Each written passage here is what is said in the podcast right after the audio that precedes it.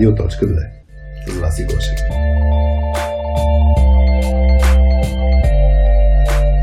Настройвай слушалките, защото в днешният епизод ще чуеш това.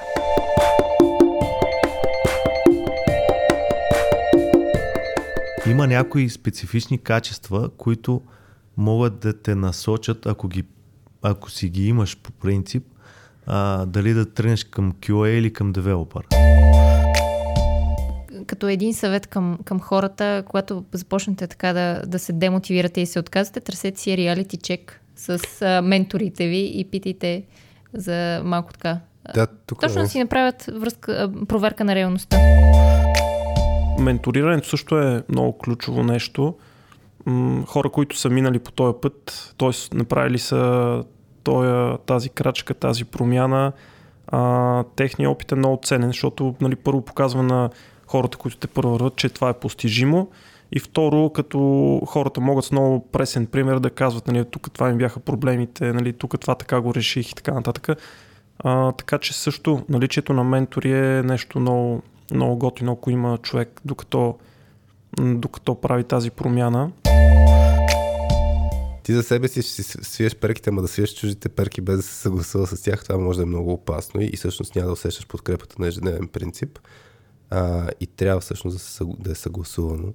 Аз от личен опит просто го говоря като грешка, която съм правил, е точно такъв вид решение, което е свързано с много голяма разход, който ще доведе до лишение, ще го нарека малко по-твърда дума, че ако не се съгласува, може да, да доведе до не, недобра хармония вкъщи, пък то влияе на процес. Всъщност на нас целта ни е, като говорим за тия часове инвестиране, на, на човек трябва да му е и комфортно и да знае, че нали, не го прави скришно или въпреки някакви неща.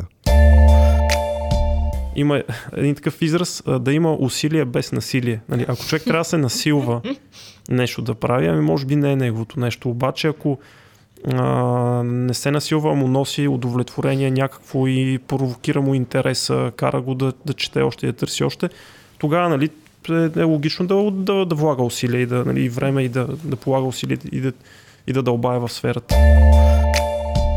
Да, даже в даден момент да разбереш, че не е за тебе, всъщност ти пътя, който си извървял до там, да, да разбереш, че не е за тебе, той ти е дал нещо. Защото той те е научил на нещо. М. Така че Да.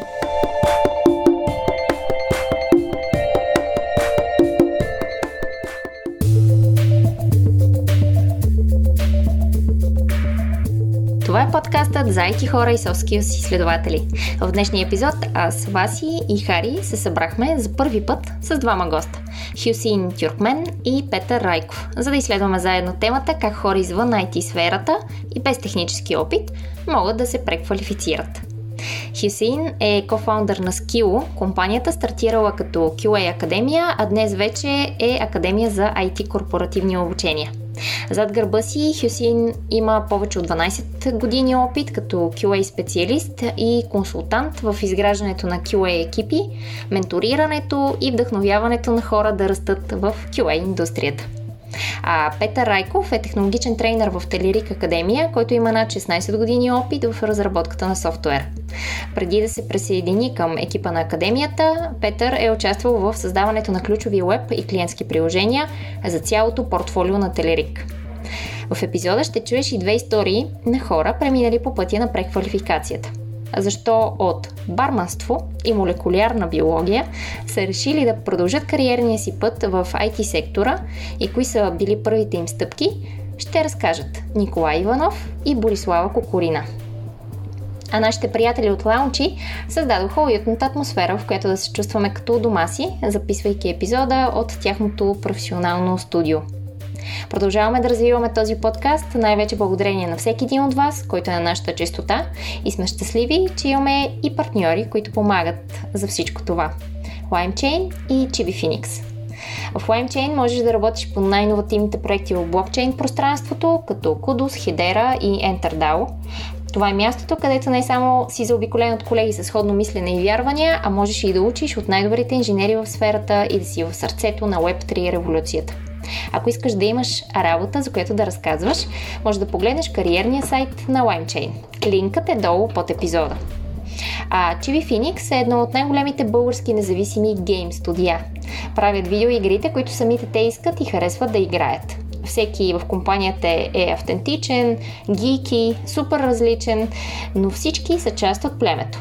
Обединени от стремежа им за създаването на качествен продукт и истинско удовлетворение на играчите. Имат стартъп култура, като всички дейности по създаването на една видеоигра се правят вътрешно в компанията. И сега, оставям те с епизода. Приятно слушане!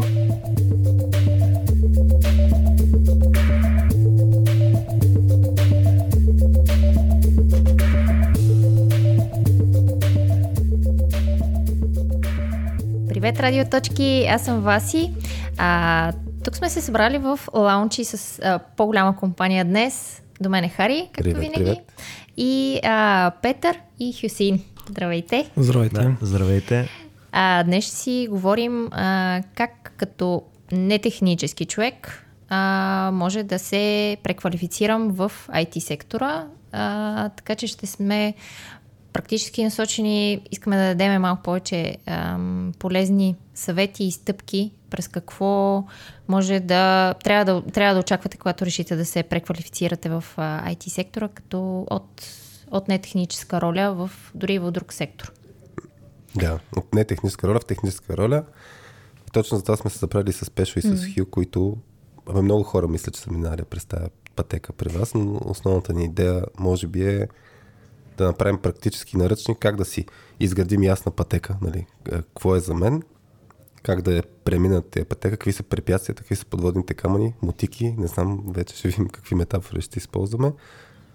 Ам, Заблуди. Заблуди. Заблуди, а, да. Може за митове да си говорим относно Да. преквалифицирането. А, и като цяло идеята е да сме малко по-полезни от а, стандартните отговори на хора, които могат да получат в Facebook групата, как да вляза нали, в IT бранш, отговора по-добре не дей. А, та така. Не знам откъде почнем. Ами, е, понеже и Хю и Пешо имат а, опит с а, много курсисти и хора, които преминават именно към IT сектора а, и се грижат за тяхната преквалификация. Колко време е необходимо един нетехнически човек да се а, преквалифицира? Изобщо, а, като цяло, искаме да сме насочени към хора, които все пак а, имат някаква, а, имат работен опит преди това, а, така че искат, имат и различни а, пречки, например семейство а, или... Семейство са пречки. Пречки, пречки е семейство понякога. така много Предизвикателство. Предизвикателство политкоректни да ставаме. да, а, да преминат към, към този сектор. Та, едно от най-важните, според мен, въпроси е колко време ще ми трябва, нали, колко бързо мога, мога да отида в а, техническа роля в IT сектора. Еми, аз тук бих отговорил, зависи колко енергийни напитки пиеш, нали? И а, колко време отделяш. А, при някои хора, но общо взето зависи много от мотивацията. Това е истината и от времето, което можеш да отделяш. За да се преквалифицираш. При някои хора става, те се казва за 3 месеца, при други става за 6, при други става след година. А, но ключовото тук е м, хората, докато се преквалифицират, да си поддържат знанията и да не се демотивират. Защото има много откази, ня... компаниите не отговарят, не ги канат по интервюта и така нататък, ама в крайна сметка се получава. При някой се получава, нали, буквално приключват някакво обучение и на първата седмица след края. При други става на примерно след месец след края на обучението. При други става след 3 месеца. Мгм. При други след 6. Нали? Зависи. Добре. Ще, ще обсъдим точно от какво, от какво зависи, а, колко, колко бързо и всъщност ако искаме да бъде бързо, как да се подготвим а, за тези неща. Пешо ти? Аз тук си мислех за една метафора. А, нали, ако човек никога не се е качвал а, примерно на черни връх, за колко време ще се качи? И, и всъщност отново е много индивидуално. А, нали, някой човек може да му отнеме 3 часа, а, друг човек може да му отнеме целият ден, от сутринта до вечерта. Нали, някой може и да не успее за един ден. Така че наистина, аз съм съгласен с това, което Хил казва. То е функция на колко енергия влагаме в този целият процес. за колко време ще успеем. Добре, като, като бивш аз IT човек, нали, estimation някакъв, все пак да се ориентират хората, доколкото разбирам, то е ясно, че зависи колко време, колко време ще инвестират хората. Ясно е, че, примерно, хвана метафората за черни връх, ясно е, че има, за, според зависи дали искат и да оцелеят след като се качат на черния връх, защото едно е да се качиш и после да не можеш да слезеш. А, така че пак според зависи всичките тези неща. Мен ми се иска да, да се фокусираме от една страна все пак от към подготовка, какво трябва да направи човек за да се хване на тази експедиция. От друга страна, а, да, да имат реалистична представа. Ще дам пример. А, от, от моя личен опит няма нищо общо с а, преквалификация, но да кажем, когато в даден момент си реших да си хвана здравето за, за, нали, в, в ръце, бях стигнал едни килограми, които не бяха много здравословни и се включих в една менторска програма. И, и все пак имах някакво очакване, че примерно следващите 6 до 12 месеца бях сложил някакъв нали, по, по-голям а, срок. 6 до 12 месеца не ми мърдат, за да имам окей резултати. А, и, и, и това по някакъв начин ме успокояваше, че след третия месец, като не видя резултат, още не съм нали, стигнал точката нали, да се притеснявам. Та хората, според мен, винаги има такъв тип страхове, че не им се получават нещата и че са бавни, примерно, и че а, изобщо трябва да се откажат. Аз затова по-скоро гоня кое е реалистичното нещо, защото като чуят историята, например, Хил, нали, след първата, на първата седмица, след като а, са минали някакъв курс, са си намерили работа, всички хора, които го чуят това нещо, казват, е, супер яко, и после като минат един курс и на първата седмица нямат успех и си казват, какво ми има? Да, а, добро включване. Всъщност, ша, ми реалистичното си е наистина около, специално от QA призмата. Да, казвам. може би да. А, два, два-три месеца подготовка и отделяне на достатъчно време а, са ти много добра предпоставка за преквалификация. Какво имам предвид пред, под достатъчно Да, точно така. да. Ами, горе-долу, ако приемем, че някакъв курс, който два пъти седмично се случва за по 3 часа, това са 6 часа на седмица. И Мгм. около, още около 6-7 часа на седмица от времето, ако се отделя от човек, нещата се получават. Ама половин работна седмица ми звучи на, на, на седмица, Ами- отгоре. Ако човек работи. Горе-долу 15 часа макс, нали, което си е една трета. Не е чак толкова много. Или да го направим още по-лесно, по един час на ден, горе-долу след, след работа. По един-два часа на ден. Ако се отделят за подготовка. За подготовка, да. Да. Необходимо ли е човек да, да си напусне работата, за да може изцяло да се. А, из- изцяло да. Само с, с това да се подготвя, да мисли и така нататък, или може да се съвместява и с, а, с друга работа? Всъщност това, това е най-готиното, че е специално, пак казвам, от, Q, от призмата на QA, а, може да се съчетаваш работата с а, обучение. Реално при нас точно това се случва на ежедневна база. М. А, буквално хората си работят нещо друго, вечерта посещават курсовете, нали, два пъти седмично и съответно си отделят време, уикенда или там след работа, когато нямат лекции, а, за да си повишават знанията и уменията. Така че то, това е реалистичното при нас. М. Това са, може да се 90, балансира. това са 95% от хората, които ние преквалифицираме. Да. Винаги това е случай. Да, вече са си работещи, активно работещи. Пешо, при вас как е? Ами, Какво, какво При нас в контекста на, на девелопърската роля, това, което ние, нашия опит е показал, че са необходими около 6 месеца, а, обаче а, така напълно човек да се посвети на тази идея и цел, за да достигне някакво разумно ниво, входно ниво в, като девелопърска роля. И това включва всъщност, може би, 6 месеца фул тайм ангажираност. Фул тайм, 5 дена в седмицата, по 8 часа на ден. Като, разбира се, м- това е може би в общия сценарий. Вече има хора, които го постигат това нещо с нали, по-малка ангажираност, т.е. примерно с 4 часа на ден Има хора, които го постигат с по-голяма ангажираност. По 10 часа, 12 часа на ден. А, но от нашия опит 6 месеца е някакво разумно време, защото м- първо, нали, материята, която искаме ние да обхванем е, е, е доста. А, въпреки нали, търсене някакъв баланс време-количество, но темите са доста, които се покриват. И а 6 месеца като период е избран, защото а, по-малко е доста трудно да се покрие минимум материал, а вече над 6 месеца почва пък да се получава едно а, разводняване, ако мога да го кажа, или а, човек се оттекчава, почва да му става много дълъг периода, почва нали, допълнително а, това да му подкопава мотивацията. Така че от нашия опит, нали, може би 6 месеца е някакво а, смислено време, но пак ще се върна на това, че е индивидуално. И, има хора, които могат да го направят по-бързо, има хора, които не могат за 6 месеца и им е нужно, може би 9 месеца или година. А, просто защото нали, тяхното темпо е такова. И тук при вас, предполагам, хората си напускат работа или по някакъв начин излизат в дълъг неплатен отпуск, нещо от сорта.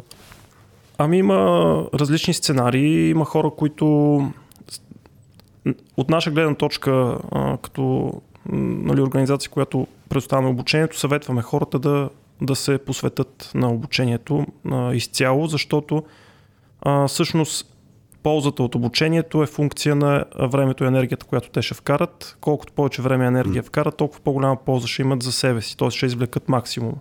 Нали, ако те не го направят, до някъде се ощетяват резултата, който могат да постигнат. А, има хора, все пак, нали, в крайна сметка, всеки е ограничен по някакъв начин. Има хора, които съчетават с работа и, и стават нещата.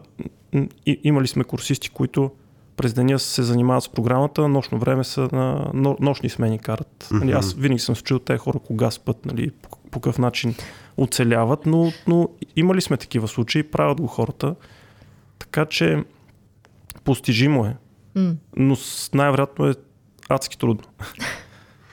Тук е интересно, да, говоряки за часовете, а, наблюдавал съм хора, които се опитват сами да се оправят по някакъв начин. И тук говорим нали, за дали са 6 месеца напълно посетени, дали са по-малко нали, в контекста Хю, това, което ти разказа за QA-ската роля и начин, в който вие похващате. Има най-вероятно голяма разлика, ако се подеме по нечия програма, т.е. да се знае какво да се гледа, в каква последователност, къде да се задълбае, спрямо това човек сам да се ориентира. Примерно, наистина стандартно нещо съм виждал, че хората могат да отделят и повече време, ама към неправилните неща. А, та, има ли... То най-вероятно просто въпрос задавам, да, ама има ли значение наистина това да, да, да знаеш точно какво трябва да учиш, да практикуваш спрямо този успех, който го е накрая човек? Имаш предвид за ориентацията дали да е да зададена специалност или по-скоро ако имаш предварително материали и начертана пътека А, Б, С, дали е по-лесно? Ми то всичко всъщност, защото съм виждал наистина буквално е, човек си казва, искам да вляза в IT бранша и е, я видим стандартна тактика, която съм виждал, я видим какво се търси най-много. Значи това ще стана. А, съответно, за коя технология да, и, плащат примерно. и получават повече по-големи да заплати. Кажем, за Python в момента много добре са, отидат в Udemy, взимат топ курса в Udemy за, за Python, тръгват да четат, минават го курса и си казват, окей, почвам да кандидатствам на работа. Кандидатстват за работа, никакъв отговор или заобщо не ги викат на интервюта хората или ги викат. И това ми се струва, нали, че те пак може да са отделили супер много часове да учат, а, но, но някакси няма, моята хипотеза, че няма да се получи по този начин, поради факта, че а, не е ясно дали учат правилните неща изобщо а, за това, което гонят. Така че мен ми се иска да, да осъдим точно как трябва да се начертае тая пътека изобщо. Примерно, ето, а, дали ще вземе а, в Трилък Академията имате няколко нали, набора от а, а, програми за различни технологии. Аз наскоро бях гледал. Дали трябва да изчакам сега за JavaScript да мине, а, тоест дали трябва да чакам някаква дата, за да започне нова а, академия това за мен ли ще е, или трябва да хвана първото възможно нещо, или пък изобщо не трябва да съм девелопер, трябва да съм QA, или изобщо не трябва да съм QA. В смисъл, изобщо как разбирам аз каква ми е точка B, която ще гоня, за да разбера а, къде трябва да се съсредоточа и после... Откъде да започнеш? От, откъде да започна така, че да стигна до точка Б, как да не си губя времето, също, защото така не, че времето е кът. От всичко, което съм чул аз предварително, пък и от вас, най-важното нещо е да отделяме времето, но все пак за какво? Тук, тук ще реферирам към времето, когато ние сме се обучавали. Горе-долу ние с Хари с тебе mm. били IT специалисти, когато нямаше толкова интернет материали, нямаше, буквално от книги сме чели. Mm. И всъщност това е много, в момента пък са, го има обратното. Твърде много. В момента има твърде много материали, твърде много информация, някой път невярна и трябва да човек да отсява, но основното е, че QA и developer са различни професии са. Това хората трябва да го осъзнаят, а, а не, защото има един мит, нали, тук си говорим за мит, а, той, той стана QA, защото не е могъл да се реализира като девелопър. Това е total bullshit, нали, защото това са съвсем две различни професии с два, два различни типа майндсет. И има някои специфични качества, които могат да те насочат, ако, ги, ако си ги имаш по принцип, а, дали да тръгнеш към QA или към девелопър, например. Mm, mm. А, другото е, че може да питат, хората могат да питат приятели. Нали, примерно, какво прави девелопъра? И, да, всеки има по някой IT познат. Нали, било то девелопър, било то QA, да, да ги разпитват. Нали, а, с какво се занимава девелопера на ежедневна база, какво прави по цял ден, нали, какви са му отговорностите, какво прави, ако имат пък приятел QA, какво прави по цял ден, нали, какви са му отговорностите, какви умения се изискват и така нататък. И човек ще се насочи така естествено. А, има и други варианти. Аз не случайно правя често вебинари на тема QA професията. Mm-hmm. Защото хората, като дойдат на този вебинар, аз им разказвам а, и за сектора, и за възможните заплати, които могат да получават, колко време им трябва за преквалификация и им разказвам за самата професия QA и какви са необходимите качества. И хората оттам могат вече да си правят изводи дали това е за тях или не, преди да тръгнат по този път. Аз а, бих направил една, една крачка назад. Много съм съгласен с това, което Хил казва. Бих направил една крачка назад и нали, бих поставил така въпроса. Нали, когато ти се преквалифицираш, а, заслужава си да отделиш внимание да помислиш наистина какво ти е интересно, какво ще ти, ще ти достава по-голямо удоволствие. И тук наистина, ако гледаме девелопърската роля и QA ролята, а, те са, и за мен и двете са инженерни роли, а, но наистина майндсета е различен и си заслужава човек малко да отдели а, време, внимание, така да поразсъждава над тях. В моята глава те са едното QA е човек, който вижда нещо и е критичен към него и иска да го направи по-добро. А, нали, този тип мислене, докато девелопър е, а аз искам нещо да, да направя, да построя, да сглобя. М- може би това е така като, като основна роля.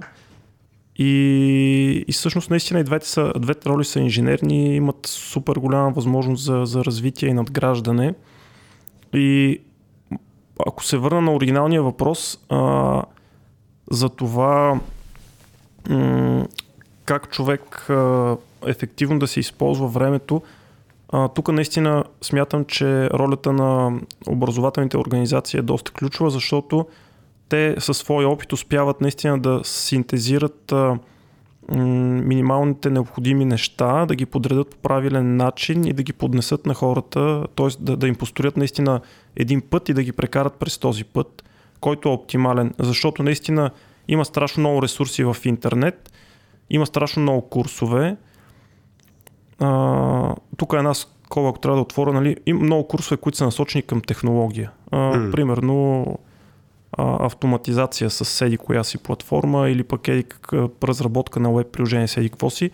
А, всъщност в а, IT сферата и нали, така в инженерните специалности в IT сферата а, има огромно значение самите фундаментални знания, които са, те не са толкова свързани с технология. Те са наистина фундамента на нещата. И всъщност човек трябва да мине през този фундамент а, нали, какво е а, quality assurance, на какви принципи стъпва, какво е разработка на софтуер, а, какви дисциплини има в разработката на софтуер.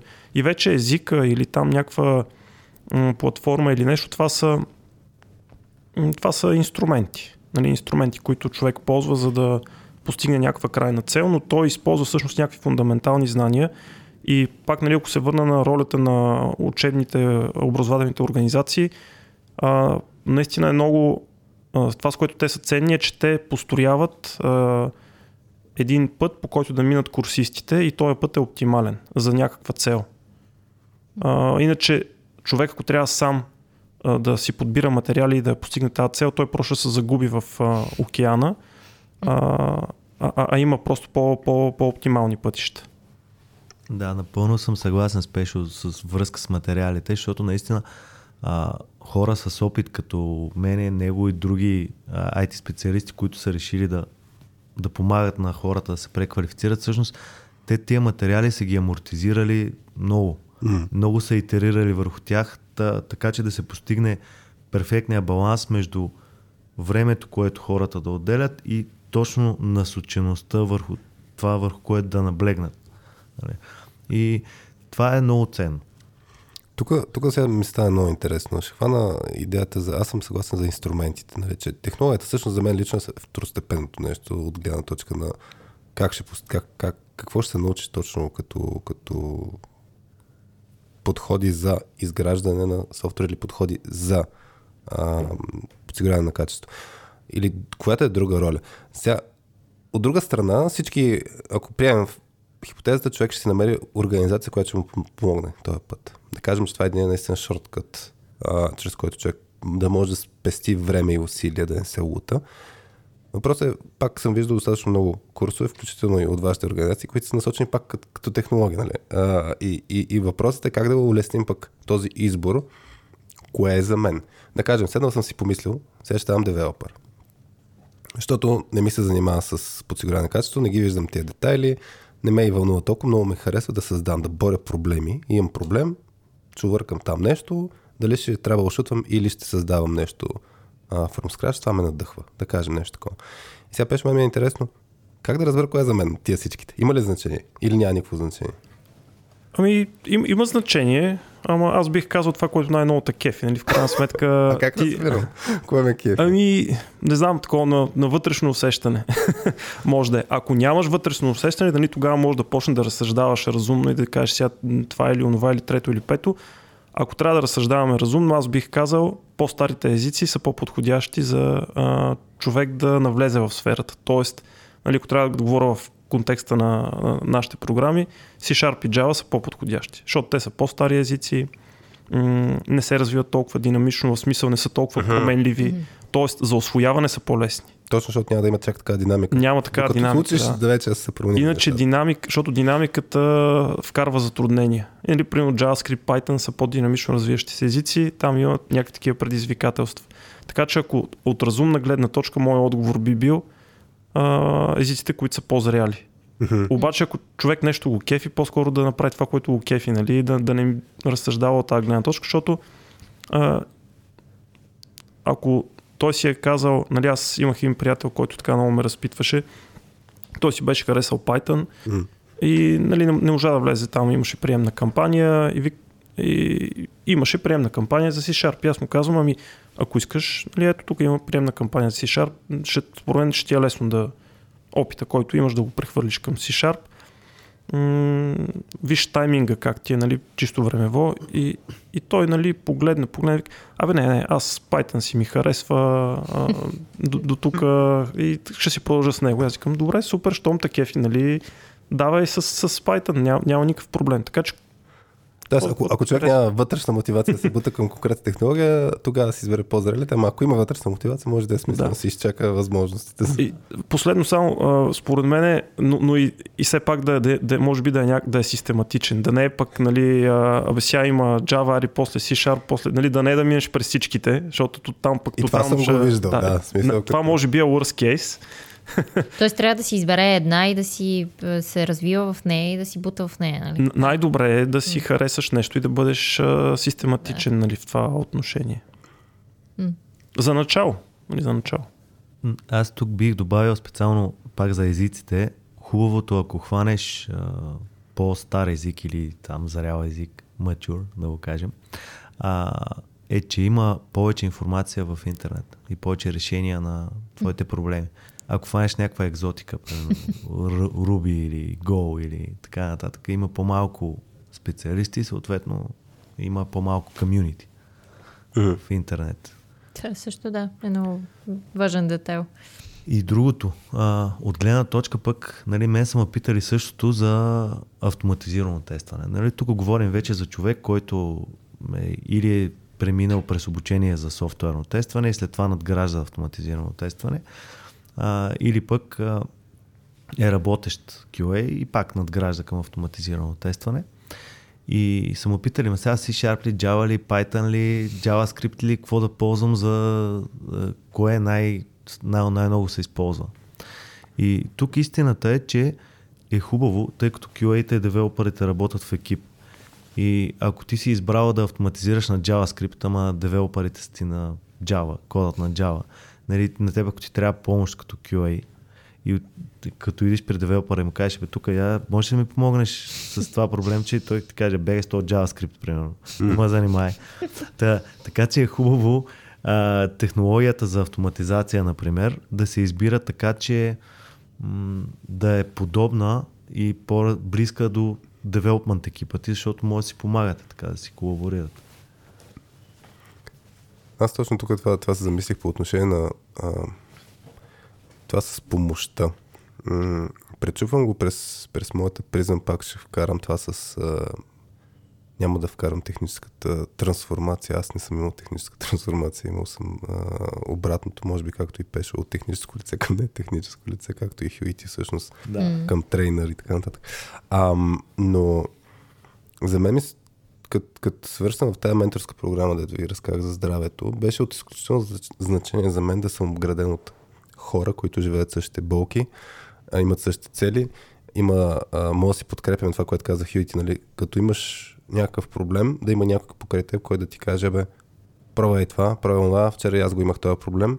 Или да ти каже, И аз имам този проблем сега. да, да, да по, по някакъв начин мен ми е интересно това важен елемент ли е, значи частният ми въпрос е важен елемент ли е към успеха да си заобграден от хора, някаква форма на комьюнити, което да е в подобна нали, е, сфера или подкрепата може да се получи по друг начин. И по-големия въпрос всъщност е кои са типичните, ако си представите няколко хора, които са минали по тази пътека при вас, кои са типичните подводни камъни, кои са типичните пък неща, които успешните хора правят. Защото ми се иска и това да го хванем, да, да имаме конкретните действия, които или ще щупят този процес, или ще го изтласкат в, в много по, по-напред. И на частното ми е въпроса за подкрепата, дали трябва да си заобграден от хора, които са в, в същото. Ами това е малко нож с две острията. Ако имаш предвид, примерно, да, има много курсисти или т.е. хора, които искат да се преквалифицират и ти познаваш и други такива.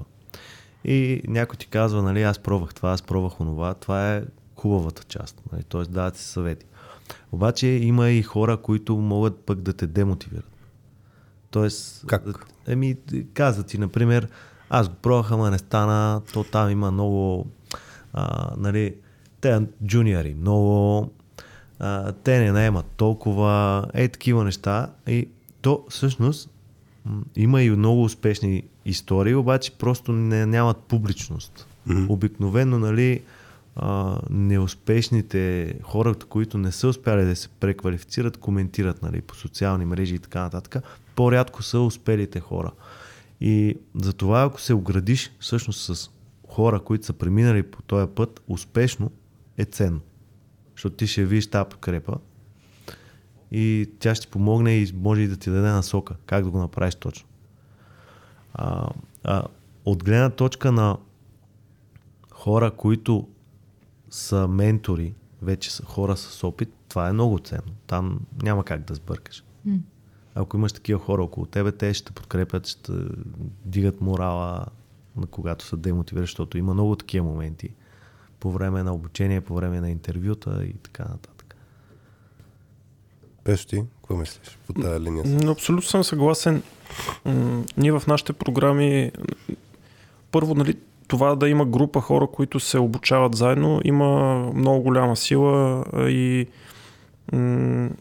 наистина социалния елемент до някъде, това, че ние сме група хора с някакъв общ проблем, зарежда, но наистина трябва да се следи груповата динамика, за да няма, да не се зараждат негативни течения вътре в нея и ако има да, да бъдат управлявани нали, по някакъв начин или туширани. А, ако ги няма, една група може да е наистина самия елемент наистина сплотяването да зарежда, то дава енергия, което си е, си е важно нещо. А, мен, менторирането също е много ключово нещо. Хора, които са минали по този път, т.е. направили са тоя, тази крачка, тази промяна, а, техният опит е много ценен, защото нали, първо показва на хората, които те първо че това е постижимо и второ, като хората могат с много пресен пример да казват, нали, тук това ми бяха проблемите, нали, тук това така го реших и така нататък. А, така че също наличието на ментори е нещо много, много готино, ако има човек, докато, докато прави тази промяна. Аз тук бих а, направил един призив към хората, които са минали през Телерик и при нас. А, всъщност, успешните хора споделяйте. Просто нека споделят. Защото това е буквално през тяхната призма, как те, те са го постигнали, какво им е помогнало. Това ще е доста ценно. Така че правете го. Предай нататък а, принципа. А, мен ми е интересно, като примерно не технически човек, записвам някакъв курс, избрала съм си такъв за фундаментални те принципи, основи и така нататък. Започвам и аз съм в група с, с други хора, които са като мен, е, изпитваме същите понякога проблеми, същите понякога се демотивираме и така нататък. Как да си намеря такива хора, които са, а, които са успели, които ще могат да по някакъв начин да, да виждам от техния успешен пример? Как изобщо, т.е. въпросът ми е как да влезна в това комюнити на тези, на тези хора и да виждам успешните примери. А, по някакъв да. начин да, да, да се докосна до тези хора. Ами, конкретно в, в, в, в Телерик Академия ние го се опитваме като организация да го създаваме това нещо. Тоест, първо ние вътре в самата група много опитваме да поощряваме по-силните курсисти, а, нали, да ги поощряваме, да, т.е. Да, им, да ги насърчаваме да помагат, не че не подкрепяме нали, по хората, които им е по-трудно. От друга страна и правиме връзката между завършили курсисти и настоящи курсисти. Т.е. имаме такива менторски програми, в които събираме хора минали през програмата, те се включват, помагат, подкрепят, така че по такъв начин може да стане. От друга страна, човек може наистина, почти съм сигурен, че ако човек тръгне да се преквалифицира, има поне няколко познати, които са го направили. А, или познати непознати. Абе, хора, които са някъде от неговото обкръжение, той ако иска, може да осъществи контакт с тях и да, да се допита нали, така, до, до техния опит или за съвет или за, за нещо. Така че и, има страшно много хора и въпросът е просто да ги потърсим.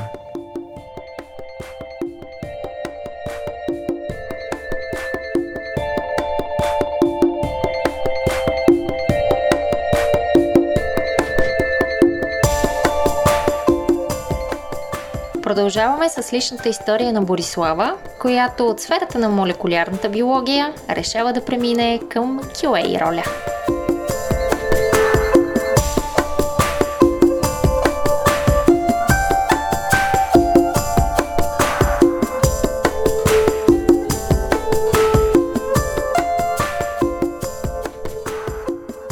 Образование съм молекулярен биолог а, и след като завърших, работих а, дълго време, 10 години или може би повече, в а, лаборатория по молекулярна генетика в БАН. А, сериозно? Много, а, да, беше сериозно, беше интересно. Работихме по различни проекти, като моята а, моя фокус на работа беше генетичното разнообразие в растителни популации. А, в а, даден момент а, просто имах възможността по време на, на майчинството ми да погледна по-отстрани, по-далече развитието ми до, до момента в тази сфера, да, да си представя бъдещето и какво било то, би било то и на къде ще ме отведе.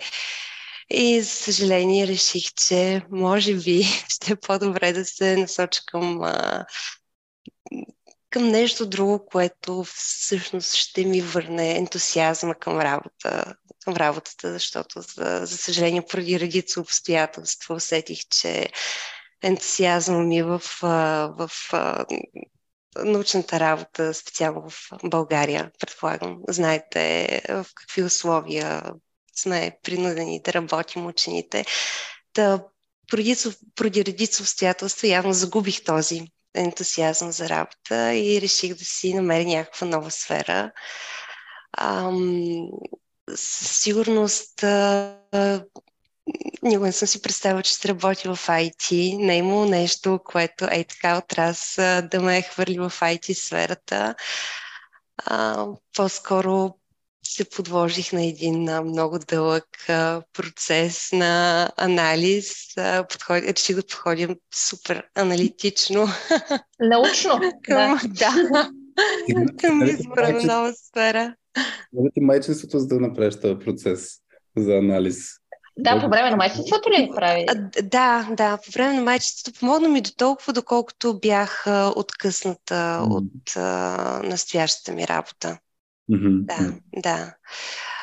А, тъ, започнах с а, едни дълги списъци в главата ми, кои са сферите, които биха ми били интересни. А, всъщност, ако трябва да съм честна, започнах а, дори от а, изследването на преквалифицирането като, като тематика. Случайно попаднах на семинар на един кариерен консултант, Лили Георгиева. Вслед, вследствие прочетох и книгите, които така ми помогнаха да си подредя малко мислите, да, да си изчистя въпросите, които трябва да си задам. Ам, и така стигна до че всъщност не е важно единствено и само в каква сфера би работил, а и кои са конкретно дейностите, които биха ти доставили удоволствие да извършваш на, на дневна база.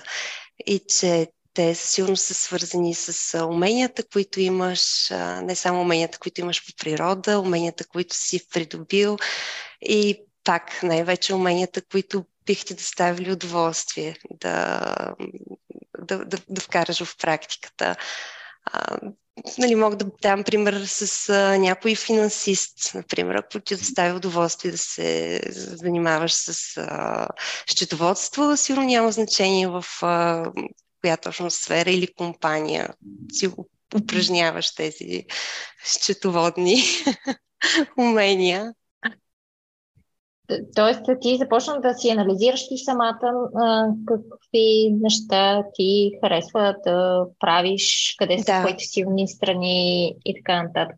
Точно така. Какъв тип работа би ми доставил удоволствие? Ам, много важно с какви хора бих искала да си, да си общувам и да съжителствам всеки ден. В а, каква среда бих искала да работя Mm-hmm. Интересно, как, как успя да разбереш какво ще правиш в различните видове професии, откъде да тази информация, така да, да, да ти е достоверна, нали? Ами в, в момента, в който се замислих с какви хора бих искала да работя и в каква среда бих искала да работя, списъкът ми много рязко беше съкратен. и... А, а какви бяха твоите предпочитания? Горе-долу. Да, да ми, да ми като сфера би, си мислих, че би ми било интересно да се занимавам с а, образование, а, mm. например, а, дори до някъде с определен вид социални дейности. Но така. Реших да наблегна на, другата част от списъка с а, по-скоро дейностите и, и типа работа, който би ми бил интересен. Исках работата ми да е разнообразна, да е предизвикателна, да, да има какво да учиш постоянно, а, да има на къде да се развиваш и да имаш възможност да се развиваш. Нещо, което, за съжаление, не във всички сфери в а, България а, е възможно. И така има широк хоризонт, какъвто имат хората в IT сектора. мисля. А, с, а, честно казвам, с голям а, скептицизъм а, реших да проверя какво се случва в а, IT сектора и да проверя какво всъщност правят QA-те. Но в момента, в който прочетох с какво се занимават, професията ме грабна, наистина, точно с разнообразието. На, а как, на а как си си намерила тази информация? Всъщност, това, което и Буквално, буквално отворих Google и, и потърсих с какво се занимават QA-те, какво работят QA-те. Буквално, буквално. Mm-hmm. Оттам нататък реших а, така да, да дам шанс на, на IT. Като цяло започнах да слушам различни семинари. А, попаднах на радио.2, което mm-hmm. много, много ми помогна а, изобщо да усетя атмосферата на, на тази сфера и хората, които работят там. Поинтересувах се за другите роли, за, за девелоперите, за бизнес аналистите. Със сигурност много, много интересни роли. И тук бих препоръчал на всички, които смятат да, да тръгнат по някои от тези пътища в IT да, да направят същото, да намерят максимално много информация, за която и да е от, от възможните роли. Тук мен ми е интересно да кажем точно ти станал е момента, нали, градналата идеята за, за QA като роля. Мен ми е интересно от момента, в който си кажеш искам, до момента, в който се случи. Това мен ми изглежда като една голяма пропаст все пак, нали, от, от желанието до, до реалността. Да, да. Как, как, първо, ам, как да кажа, имаше ли, имаше ли някакви спирачки предварително да, да кажеш, окей, наистина почвам да го правя това нещо? Или по пътя има ли ситуации, в които си казала, абе, правилно ли беше това решение, дали не трябва нещо друго? Mm-hmm, Интересно са пречките по пътя, така да се каже. Точно за това бях решила да си дам толкова време, колкото ми е нужно. Така че от, от първото прочитане на това какво, какво означава QA, да бъдеш QA, до момента, в който започнах работа, минаха една-две години. Защото аз първо така се записах на един QA курс, просто да видя за какво става въпрос. А, после се записах и на един основен курс по програмиране, за да видя там за какво става въпрос. А, гледах да не бързам със сигурност с това категорично решение да, да стана QA, но а, след като вече така поозрява в мен идеята, успях да си се представя в а, ролята. Затова, между другото, а, супер много ми помогна и курса, който изкарах. А, преподавателят беше Димо Митев. Той наистина успя да запали така искрата още повече и да и да ми вдъхне това спокойствие, че всъщност всеки може, стига да иска и да е готов да се учи, да, да започне да работи като QA. А, а този, тези курсове, които си карал, те са били няколко, нали така, доколкото разбрах? Не, Общо беше един и същ курс, който изкарах два пъти. Първият път просто е така да, да видя за какво да става въпрос и втория път, когато бях решила да да бях, бях категорично решила да, mm-hmm. да започна работа като QA. Беше минала да. вече една година, исках да видя дали, дали има нещо ново. Така или иначе mm-hmm. разполагах с времето. И да. А, а, а по време на майчинството си, това, това си, си изкарала тези курсове или връщайки се вече на работа? А, а... По, време, по време на майчинството, да. Да. Въпреки, че тук искам да успокоя всички, които все още са на работа, че м- нямах време през деня за тези курсове. Всичко се случваше вечер след 9 часа. Да. така че дори да сте заети през деня, давайте смело. Ти, ти колко време горе да отделяш? Мен ми е интересно, защото да, такова постоянство, така решителност, любопитно ми е за теб как се случиха от към наистина отделяне на време и Имаше ли някакви лишения? Какво се лиши даже? Ми е интересно. Какво пожертва? Пожертвах времето си. Времето си и нищо повече. Времето вечер след 9 часа. Това е. От, от През 9 до деня, да, от вечер си карах курсовете, пишех си домашните. През деня слушах радио.2 с слушалките в ушите и се надъхвах. Яко. Да. Иначе, да, винаги, винаги човек жертва и вътрешното си спокойствие. Със сигурност, със сигурност имаше много чудене. Дали поемам А, в правилния а- път, със сигурност. Този период на учене колко време а, отне? А, тези Учене конкретно като... курсове, да, курсове. Колко, колко нощи си? Е, горе-долу. чак нощи. чак нощи не съм жертвала. Ами, предполагам, че наистина, наистина не знам. Курсовете траят от месец, може би до, до 3 месеца. Мгм. Това наистина не мога да кажа конкретно. И със сигурност Да. има много различни курсове, които се предлагат М. а, в момента. Да, да, срещаш много Честно казано, аз а, м, не очаквах и толкова бързо да, да започна работа. Веднага след като изкарах курса, бях а, се настроила да продължа с а, още и още курсове. Наистина не знам кога бих събрала смелост да си пусна CV-то. Ако не беше случайната, случайно чуване с един далечен приятел, който случайно разбрах, че започнал работа като QA и ми каза, аз си прати CV-то да ти го пратя тук в фирмата, в която скоро ще започвам. И аз си казах, еми хайде, нищо не губя. И така последваха две бързи интервюта и всъщност това обичам да казвам, че започнах много бързо и много безболезнено а, работа и м- бих посъветвала всички, дори преди да са събрали смелост, така като, както бяха и аз, да си пуснат CV-то и да започнат да си търсят работа, да говорят с а, всички познати, познати на познати, да ги разпитат какво се случва около тях.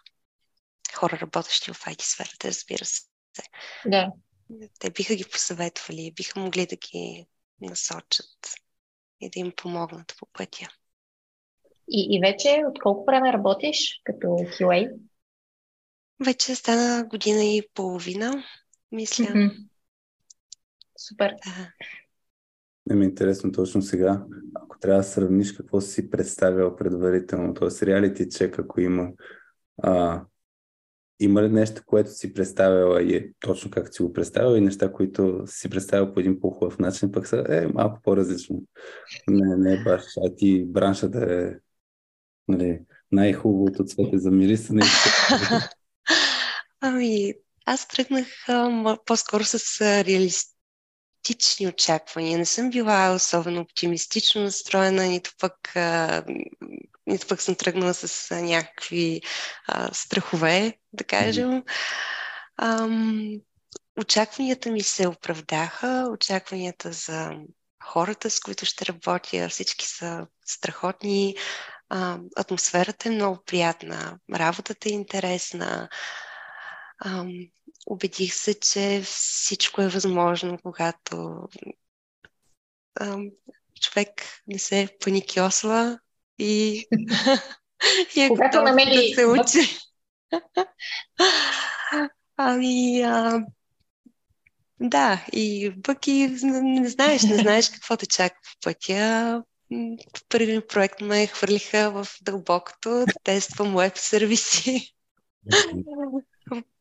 Поначало това беше най-голямото притеснение, най-големия дискомфорт, че попадам в сфера, в която нямам фундаменталните познания. И ето ме, изведнъж се озовах пред а, лог файл, за чието съществуване даже и не подозирах. Беше голям шок за мен, но благодарение на екипа, който, който беше страхотен, колегите, които много ми помагаха, всичко мина добре и наред. А, да, с това казвам, че човек не трябва да се плаши, трябва да запазва самообладание и дава смело напред. А, кое ти беше сега от позицията вече на времето, а, като е минал някакъв период, кое, обръщайки се назад, кое ти е било най-трудното, а, за да направиш тази преквалификация, целият, целият този процес, който ти си преминала, според теб, което беше най- най-трудното, най- нещо, което най-много те притесняваше? Честно казвам, най-трудно ми беше чисто емоционално да взема това решение. А, да се разделиш да, с да, да се, сфера. да се разделя с научната сфера, да, м- да, да се разделя с а, да, очакванията, които съм имала там, очакванията, които съм имала там, да, да приема, че вече не, не виждам тази светлина в тунела, която все чаках да се появи. Това ми беше най-трудно. Да, да взема решението за преквалифициране и от там нататък вече, както казах, под, реших да подходя по-хладнокръвно, по-системно. И да. А има ли нещо все пак, което те изненава приятно или пък неприятно? Това, което е било различно от а, първоначалния ти анализ, а, който си направила за сферата и за дори и за ролята? Нещо, което ти е било ново, съвсем приятно, си го Приятно ме изненадаха наистина хората. А, все съм си представила, че а, мога да има моменти, в които да остана сама, в които да се чудя какво и как да направя. Защото освен на самата сфера на, на работа, знаех, че попадам и в тотално различна среда. Mm-hmm. Научната работа и научната среда е една, средата в IT фирмите е друга. Това, това ми бяха най-големите страхове, но слава Богу те не се случиха, така че тук бях приятно изненадана, че просто попаднах на отзивчиви, много толерантни хора. Да, аз, аз има и нетолерантни файти. Знам, знам, знам, знам. Това, това вече го давам на късмета. да, абсолютно е късмет. А, аз точно това ще я те попитам, ми е интересно. Срещала ли си а, хора или по някакъв начин а, а такова отношение към теб, това, че не, не си завършила а, такова техническо образование, а съвсем, нали, от съвсем различна сфера от IT а, и си се преквалифицирала, сещала ли си отношение на нали, а, тя все още нали, по някакъв начин да не те приемат толкова на сериозно техническите хора, това, че идваш от друга сфера? Не, не съм срещала. А, дори и някой да си го е мислил, аз не съм го разбрала, за което благодаря. а, даваш ми доза успокоение. Между другото, факта, че много хора от а, други сфери се преквалифицират именно като QA. А, в а, фирмата, в която започнах, а, също голяма част от QA-те идваха от а, друга сфера и, mm-hmm. това, и това за мен а, беше голям плюс. Бях сигурна, че ще се срещна с а, много интересни хора.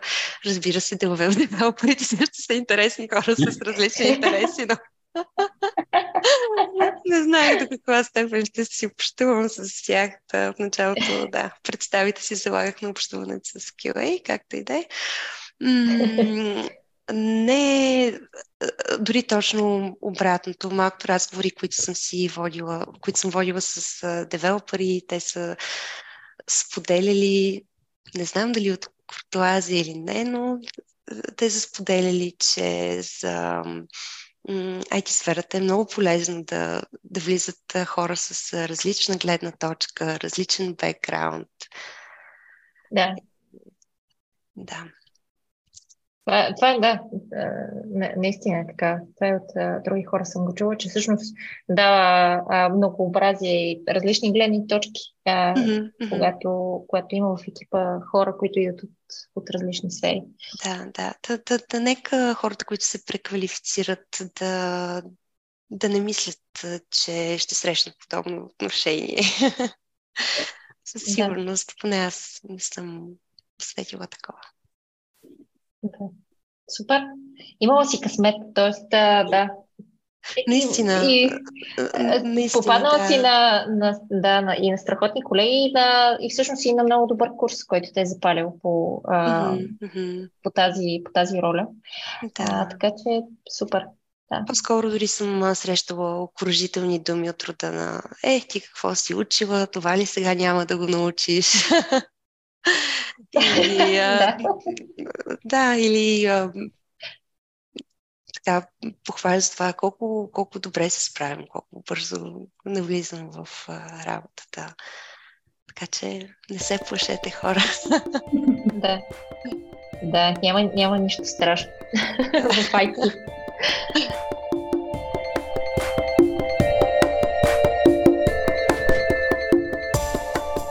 Сега, обратно към разговора ни с Хил и Пешо.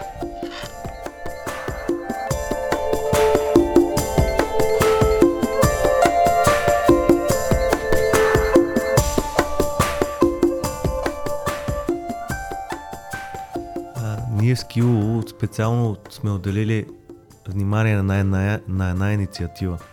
А, даже и на сайта ни, и в LinkedIn може да хората да открият хора, които са завършили нашата академия и, и са вече нали, реализирали се QA случая, да си ги питат директно какво се е случило, как е преминало, през какво е преминал, по интервютата как е било и така нататък. Тоест, имат си достъпна публична информация. Даже си записваме и скоро почнахме да записваме и видеоклипове такива с, с хората, те самите да си разкажат как, през какво са минали и какво им се е случило. Mm-hmm. Да, това е един от вариантите.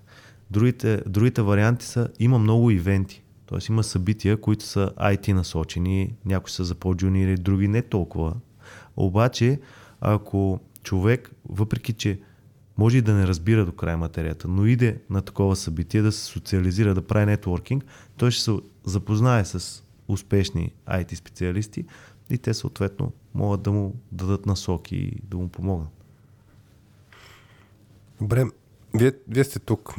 Хил ти при малко каза призив за хората да си споделят техния опит. Мен ми е интересно, ако вие си представяте сега идеалния, е сама конкретен човек, който много се изкефили как е минал този процес от...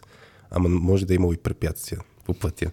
Мен ми е интересно да разподелите ли някакъв такъв тип истории, където някой е тръгнал, правил е еди какво си, еди, еди какво си нещо се е объркало, тръгнал е да, да се справя, за да мога да хванем точно пак е тия мутики, които се появяват така или иначе. Защото, нали, на план, стандартно ситуацията се случва, нали, казваме си, ето за 6 месеца, еди какво си нещо се случи, прекрасно, човек си го описва в главата и после обаче се случва нещо друго. Мен, мен е интересно да фанем някакви конкретни истории в момента с конкретни идеи за кои са нещата, които трябва да вземе предвид човек, че трябва да прави или че не трябва да прави, за да може да, да има успех. Някой от вас, ако има в главата конкретен Еми, аз мога да yes. започна с конкретен личен пример. Също, mm-hmm. моя път е такъв. Аз съм се преквалифицирал от... Аз по време на... Когато си бях студент, си бях барман. Mm-hmm. И това ми докарваше много готини доходи. Имах си хора около мене, забавно беше, супер. А, да, вярно, специалността ми беше насочена в тази посока. А, бизнес информатика, нали? Mm-hmm. Учих. Обаче, какво стана? Дойде момента за преквалификация. Аз като барман, примерно, взимах 1500 лева. Тогава си докарвах. Готино беше. Преквалифицирам се 700 лева. Какво правим? Нали? Обаче в, то, а, в този момент, освен, а, освен личните ми разходи, аз трябваше, имах нали, хора около мен, на които трябваше и да помагам, съответно, финансово. И много тега в момент. Факт. И какво направих тогава? Всъщност, събота и неделя си действах като барман. там петък, събота, вечерта и си, да си докарам допълнителни доходи, докато стигна до там, а, че да ми стигат а, парите. А, а хубавото нещо е, че в IT сферата поне това се случва бързо. Тоест, бързо ти вдигат заплатата, бързо те повишават, стига да, стига да си покажеш знанията, стига да покажеш знание и проактивност. Това се случва бързо.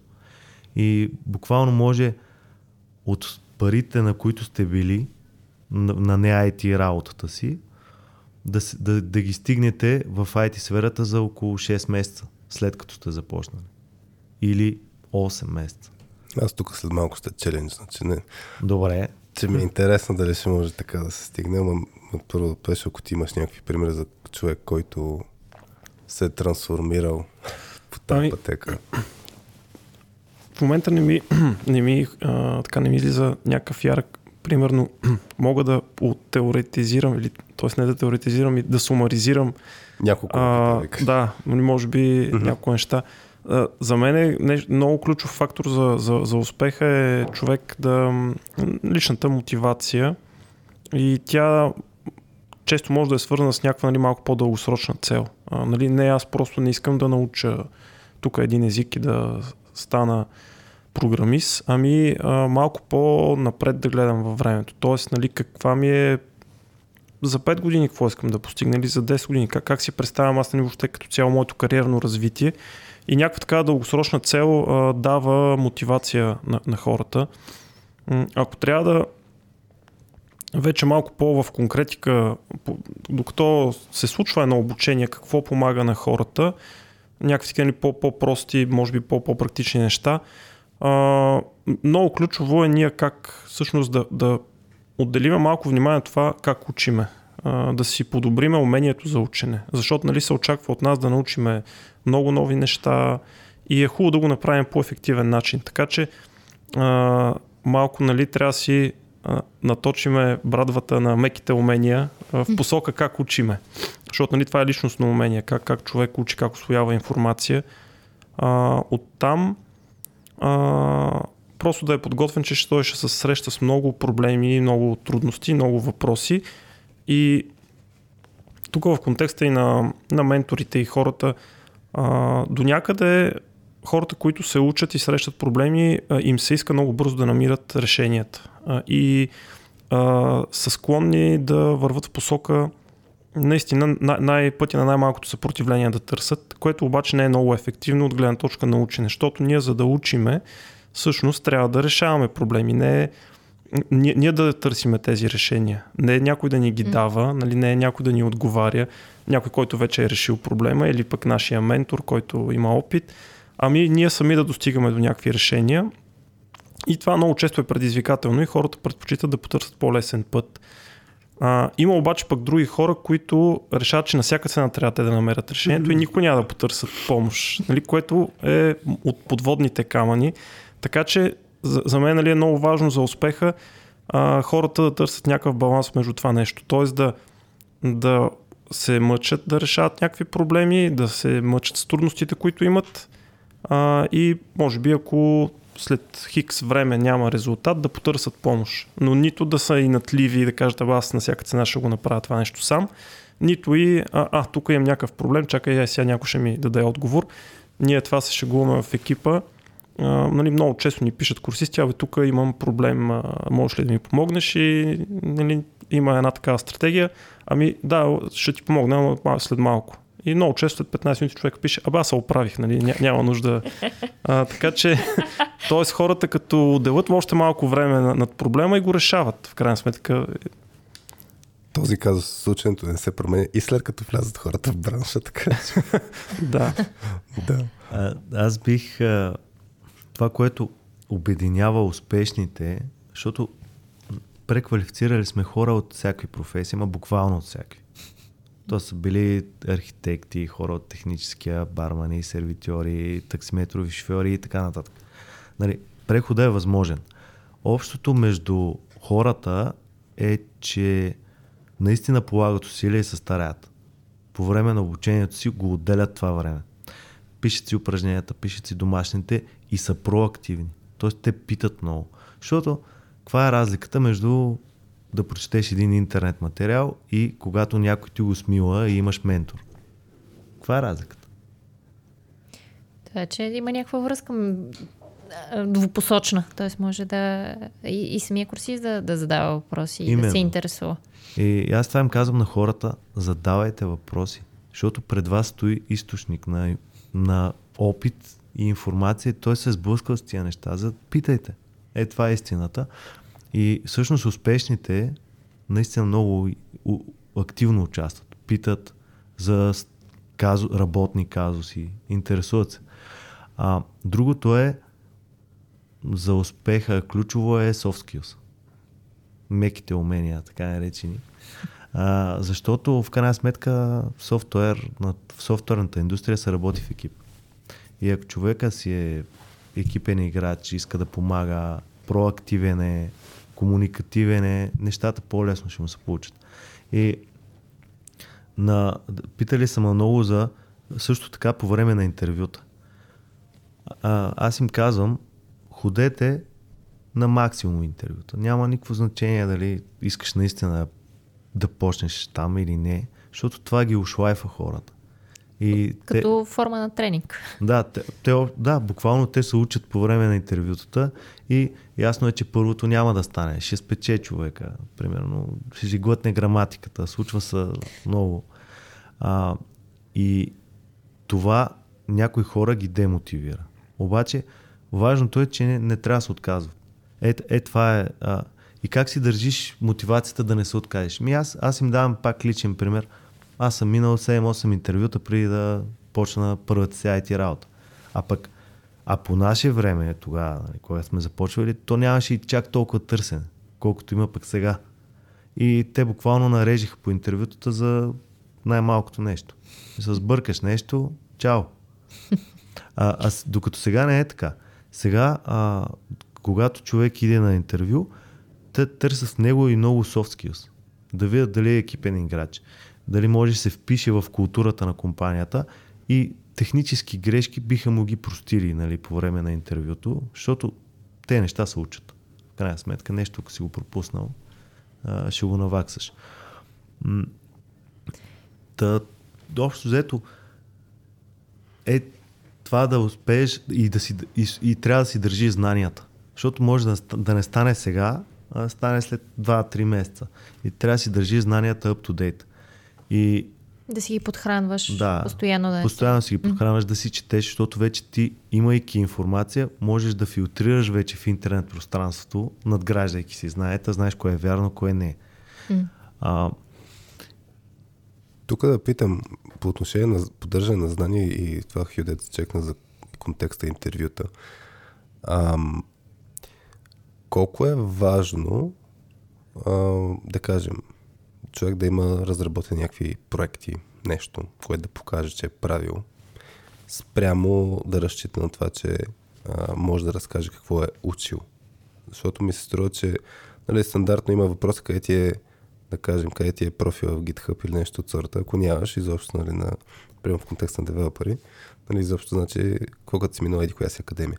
Така колко е важно да се показва това нещо? Това ли е начин по който да се поддържат нещата? Кой е, имате ли някакъв съвет относно как човек да, това, което го чува и го осмисля, да кажем, че е минал даже курса по обучение вече и си е седнал по-сам, как да го поддържа това ниво и какво трябва да прави? Тук по повод нали, проектите, дали е важно. Според мен е важно човек да покаже какво знае и какво може и да го покаже по добър начин. Ако той е правил проекти, със сигурност е добре да, да си ги ревизира, да си ги разгледа и да ги покаже, защото нали, това е нещо ценно. Ако човек не е правил проекти, това не значи, че няма какво да покаже. М- Тоест, аз смятам, че ако човек няма GitHub профил, обаче има, е, е много добър теоретично подготвен, нали, знанията му или може да решава проблеми на живо. Тоест, примерно, нали, на интервю много често могат да ти кажат, моля се, нали, разпиши еди каква си М. задача. Ако човек е много добър в това нещо, най-вероятно ще, ще има успех. И това, че няма, нали, примерно, проект някъде или разработени проекти в GitHub, не, не, не, е, Не е спирачка. не е спирачка. Така че Според мен е важно човек да покаже това, което може да го покаже по, по добър начин. Тук а, така замислям се за друго ключово умение.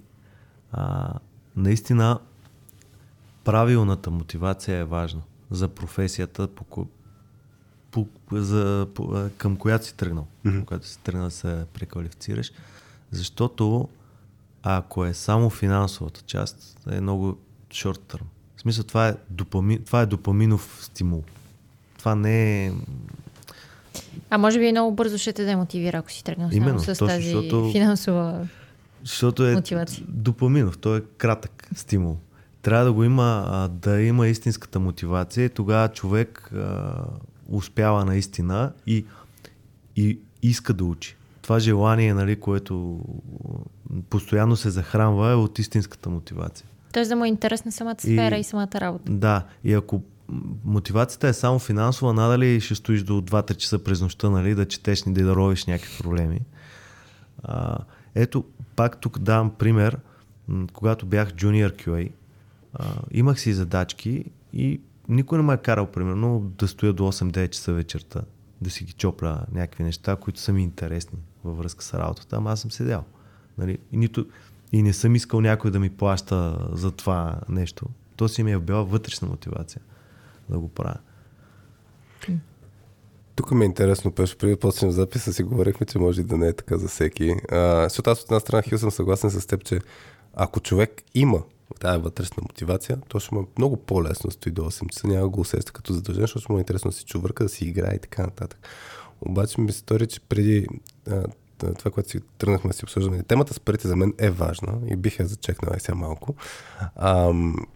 Та, та има ли хора, които достатъчно имат мотивацията всъщност да, да, да, да за Не. да се справят с този целен процес. Ами, аз тук ще почна с това, че аз съм на, на, напълно на мнението на Хю, че нали, парите не са главен мотиватор. Нали, Това, от моя гледна точка. Но аз знам, че има много хора, за които те са много голям мотиватор и, а, и всъщност водят до постигане на цели на тези хора. Така че а, нали, парите не са за пренебрегване като мотиватор. Вече човек трябва да се познава себе си и да знае всъщност а, м, така, пак, ако дългосрочно гледаме, нали, каква, каква роля ще изиграят, нали, това, това нещо до, до къде ще, ще ги доведе този тип мотиватор. Иначе с... хората са различни. Нали, всеки м, различно нещо го движи в живота и Да, защото, примерно, по отношение на парите, а, факт е, че ако човек има мотивация, супер, обаче ако парите не са достатъчно, едва свърз двата края, а, идва а, тази необходимост да, да изкарва повече пари. Така че то, това си върви. Както не, не, то не трябва да е или-или. Нали, този човек може да му е и интересно и да иска да, а, да, да вади повече пари. В крайна сметка бранша е такъв, който позволява повече а, приходи. Мен ми е интересно да, ето, ще хвана това, което те тръгнах се закачам с Хю, за дали ще стане толкова бързо това с развиването с заплатите. Защото зависи какъв човек гледаме. Има хора, които са с 10-20 години опит в някаква сфера и съвсем спокойно може да имат в момента а, заплата много повече, отколкото entry level заплата за IT бранша. И, и мен ми струва много опасно да се създадат очакванията, че примерно след 2 месеца, 3 месеца, 4 месеца човека ще си успее да си върне тая заплата. Защото ми се струва, че може да е много дълъг период. Имате ли наблюдение всъщност хора, които са били, да кажем, на добре платени позиции, преди да, си, преди да се преквалифицира, добре платени е малко субективно ясно. Това ще да ти кажа, че Ма представи си човек, който ти е на 2000 няколко, 2000-3000 лева чиста заплата, обаче поради вътрешна мотивация, да кажем, иска да влезе в IT бранш, защото се кефи, да кажем, да бъде девелопер, да създава работа. Въпреки само е интересен въпрос, и това също би го зачекнал след това, как знаят, защото мисля, че е едно от притесненията, как знаят, че ще им бъде интересно дългосрочно. Но, а, ако приемем, че знаят, че ще им бъде интересно дългосрочно, най-вероятно няма ги получат тия пари в началото. Защото entry level след 6 месеца учене няма да някой веднага каже, ето ти 3000 лева или не знам колко хиляди лева. Поне субективно така го усещам, може да не съм прав. Аз имам такъв а, много пресен пример, всъщност, Супер. на човек, който имаше богат финансов опит. Мгм. И взимаше, така, както ти казваш, нали, 3-3-200. Нали. Добре. И, и започна като QA. Той беше, нали, по време на курса си беше мотивиран човека доста и мотивацията му наистина беше иска да се преквалифицира, защото този сектор му е интересен, иска с IT хора, с тая култура и с, с този тип хора. И в крайна сметка той, представяйки се добре по време на курса, ние го побутнахме, нали, смисъл, дадахме му, препоръчахме го а, в една компания, която се занимава с точно в финансовия сектор. IT компания, която обаче е в финансовия сектор. И той отива с тия богати финансови знания и те хората, той очакваше да падне на 1500, примерно. От 3000 да, па- 3200 да падне на 1500, беше готов на тази стъпка. А, обаче те му дадаха две и малко. Точно заради това му Значи предходен домейн експертиза. Точно заради домейн експертиза, защото хората се прецениха. Окей, той като QA има на места пропуски, обаче пък заради тази финансова експертиза, която има, ние сме веднага 4-5 месеца напред. Няма нужда да го обучаваме на тия неща. И всъщност ето е един много хубав преход. Мгм. Това може да помогне да, на хората да си изберат, ако искат да се прехва- преквалифицират в техническа роля, поне да си изберат а, IT компания, която е в домейна, в който до сега са работили. Точно, може, може наистина да е полезно, защото тези хора пък имат с едни гърди напред, защото разбират а, самия домейн и сферата на компанията.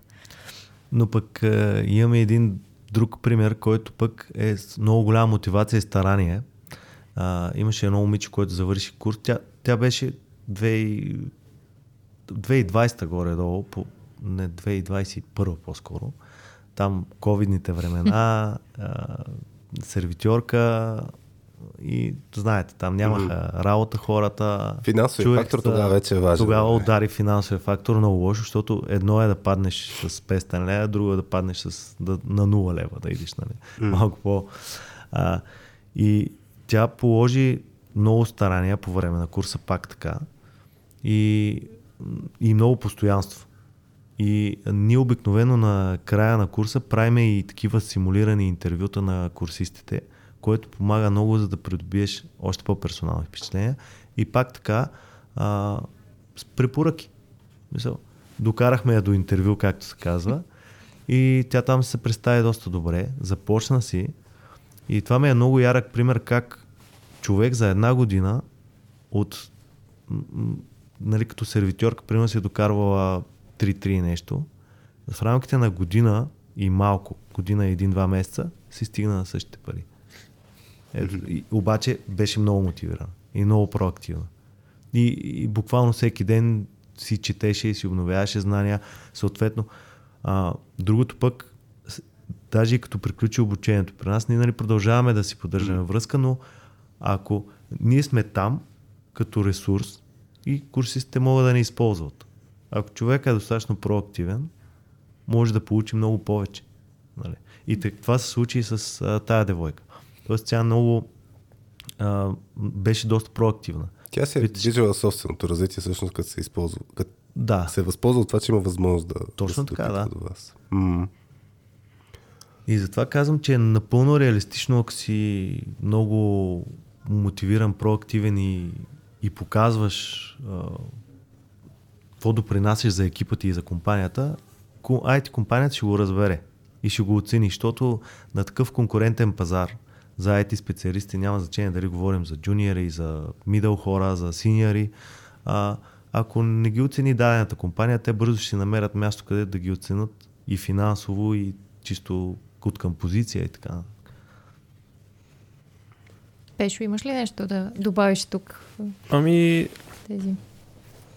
Това, което аз съм видял в, нали, да, от моя опит е, че а, има хора, които наистина са на, в, в добър, в, нали, финансово добре възнаградени, а, нали, имат добър доход, обаче те просто са достигнали някакъв таван и, и те просто искат а, да искат, не не могат да се развиват повече. Нали, тоест, имат добро възнаграждение, но не усещат развитието. Или, примерно, бранша казват, абе, то бранш, който съм аз, изкарвам добри пари, обаче работиш с кофти хора. Mm. Ти не се развиваш. И, и тези хора, нали, това им е мотивацията. Те виждат в IT сферата, защото наистина IT сферата първо, че има много голямо разнообразие, второ, че има страшно много мотивирани хора, трето, нали, и финансово човек може да получава добро възнаграждение. Тоест има доста плюсове и това е един мотиватор от някаква сфера да се прехвърлиш в друга сфера, като вече да, нали, калкулираш, правиш някаква калкулация. То вече е някаква сложна калкулация от това, нали, чисто житейската ти ситуация, каква е правиш някаква калкулация и удръш чертата и виждаш окей ли, а не е ли окей, или смисъл тук може би нали, идва и момент, в който някой може да те подкрепи, да ти помогне. И, а, и, и, и, и така преценяваш за себе си а, дали можеш да го направиш, как можеш да го направиш и как точно ще се случат а, нали, финансите, как биха изглеждали. Аз нали, тук не, не, мога, не, не мога да дам примери конкретни нали, с числа да се ангажирам, но а, но да, в смисъл човек прави някаква жертва, преценява си какво му е за него окей okay, и след това нещата лека по лека се нормализират. За колко време пак е индивидуално. Нали? То зависи и, и от човека зависи, зависи от пазара, от компанията, от, от много неща. Нали? Пак са много фактори. Но е нещо напълно реалистично и пости, постижимо. Да, да, аз тук нали, малко да, да дам конкретна насока, нали? mm. защото да пообобща. Значи, ясно е, че примерно ако си взимал 4-5 хиляди лева и, и искаш да преквалифицираш, а, там най-вероятно можеш да свиеш перките малко и да поспестиш и ни пари за, за това, което ще очаква в следващите 5-6 месеца, примерно. А, винаги има начин. Винаги има начин да свиеш разходи от тук или от там. Било то с промяна, промяна на навици, да намалиш нещо, да не го правиш толкова често и така нататък. Да, със сигурност ще имаш един 5-6 месечен период, където няма да ти е комфортно, ама то като има... Трябва да приоритизираш. Трябва да приоритизираш, да. А, и ето то пример с финансиста, нали, който казах. Той човек си има дете, има малко дете, има семейство. Обаче я прави тази стъпка и тук идва нали, а, момента да те подкрепят хората, както преди записа си говорихме, че е нужна подкрепа от, ако имаш семейство, да те подкрепят в пътя ти. А, и така, та, единият начин е винаги можеш да свиеш малко перките. Нали, някой, ако ми каже, ми, не мога, може. Играл съм го, може. Тук всъщност, като говорим за, за хора, които са семейства и, и това не си спомням, може би в фейсбук групата Соски за хора, като преди един месец си говорихме, че ще потърсим с кой да си говорим при Хю и Пешо, вие да се навиете. И, и имаш един елемент, ще подчертая всъщност това, което Хил ти каза. Въпрос на приоритизация наистина е свързано с това, а, че в крайна сметка, да, ако искаш да постигнеш тази цел, ние това, което си говорим, тя е постижима, но има едно но изисква усилия, изисква фокус, изисква нали, да знаеш Да си правиш. планираш много да добре планираш това, което Пешо каза. Да, да, си планираш предварително, в крайна сметка, колко време можеш да инвестираш и като ресурси, и финансови, чисто а, да инвестираш в това. А ние като стартирахме точката, прямо като компания, аз и Петя си бяхме заделили, нали, ето, ние от IT бранша изчез, и, излязахме често като вид дейност, но това, което аз винаги го давам като пример, една година ние нямахме никаква заплата. Нула първата ни заплата беше 500 лева, което, нали, а, когато си излязал от добре платена работа, да си вземеш първата заплата 500 лева след една година, еми, трябва да си много безумен, ако не си спестил пари. А, така че да, въпрос на приоритизация. И другото нещо, което всъщност си говорихме няколко пъти, е това с подкрепа. То трябва да е м- общо решение, най-вероятно, защото иначе ако нямаш подкрепа по пътя, а, нали, да, собствено ръчно да смениш, а, как да кажа, а, това с перките ще хвана метафората. Mm-hmm. Нали? Ако ти за себе си ще свиеш перките, ама да свиеш чужите перки без да се съгласува с тях, това може да е много опасно и, и всъщност няма да усещаш подкрепата на ежедневен принцип. А, и трябва всъщност да, се, да е съгласувано. Аз от личен опит просто го говоря като грешка, която съм правил, е точно такъв вид решение, което е свързано с много голяма разход, който ще доведе до лишение, ще го нарека малко по-твърда дума, че ако не се съгласува, може да, да доведе до не, недобра хармония вкъщи, пък то влияе на процес. Всъщност на нас целта ни е, като говорим за тия часове инвестиране, на, на човек трябва да му е и комфортно и да знае, че нали, не го прави скришно или въпреки някакви неща. Ами, Аз- то така е хубаво на думи, ама представи си, ако... Давай да, да А, направи го по-сложно. Еми, представи си, ако, примерно, съпругата ти или съпругът ти, нали, Да. независимо, а, ти каже, ох, ти си имаш много хубава заплата сега, примерно в финансовия сектор, защото ти ходиш в IT, където сега ще си намалиш заплатата, ние имаме два кредита и имаме две деца. Супер разговор, мога да го разиграем. А, и подкрепа от семейството нула. Какво прави човек? Отказва се от... А, има вътрешна мотивация Су- да учи... Подкаст, различни епизоди, може би как Слуша този епизод, Не, не. супер много се надъхва и си казва, ето сега имам нали, план как да се И, е, сега ще ходя да преквалифицирам. говоря с жената. Е, сега е момента. И жена му казва, а не, забрави за тази работа. И е, ако нямаш подкрепа от близките си, какво, да... Е, тук трябва да има някакъв диалог, според мен. В Смисъл, какво правиш? Ако нямаш под... Да, между другото, ако нямаш подкрепа, единия вариант, нали, то е ясно, че ще тръгнеш през стъпката диалог, но ако в крайна сметка няма да получиш подкрепа, И в бъдеще или пък не бъдеще. вярват, че... Ми аз съм виждал, примерно покрай нашите обучения, съм виждал хора, които а, много интересно правим, сега ще ви разкажа на вас за малко контекст. Имаме едно упражнение, което а, в контекста на едно обучение, личната история се казва, където хората си споделят разни, отговарят на три елементарни въпроса, но един от въпросите е какво е било най-голямото предизвикателство, което си имал като дете, което си успя да превъзмогнеш. Това е до, за мъжете тук, до 18 годишна лимитираме кога мъжете са деца, въпреки че това продължава и е непрекъснат процес. А, и много хора са казвали, точно аз не съм имал подкрепата. Примерно, майка ми, баща ми, те са еди каква си, финансово, е шфана, защото сещам за двама-трима човека, които те така са казали, финансисти хора и бутат детето си, очевидно, такъв вид родители са, им са паднали на тези деца, да стават финансисти. Ма те не искат. В смисъл, видяли се, че това не е за тях. В смисъл, всичко строи наобратно. Не е за тях. И нямат никаква подкрепа нали, от родители. Даже някои вече са успешни в IT бранша на 30 плюс и, и въпреки това все още нямат подкрепата, че са много добре платени, много хубави позиции, така нататък, но още нямат подкрепата Може просто да не разбират какво Факт е. работите. Факт е, че може да не разберете. Но въпросът е да. И това пак е личен избор. Нали? То ще стигне до личен избор. Ще го действаш ли въпреки а, минусите? Въпрос да го действаш осъзнато, според мен. А не с някакви фалшиви надежди, че човека ще в даден момент а, ще те разбере и ще те подкрепи. Според мен трябва да действа с ниски очаквания тук. Аз тук пак нали, личен пример за подкрепата. А, като стартирахме с Кило, е така и аз нали, в IT бранша, златния кафес, а, хубави заплати. Златен кафе. А, там, Това а, то си е- не бях чула тази метафора. Хората, дет, за, които правим този епизод, искат да влязат собствено. Да, да. Кафе, ама златен. Златен, ама Да, кафе. точно така. Той си е златен. Ама си е кафес. И а, в крайна сметка и аз направих крачката с Кило. Създадахме го, трябваше да го развиваме. А, как се казва, имах един момент, в който паралелно бутах двете неща, ама до даден момент... Остана си частично в кафе за Да, леко с един край в кафеза.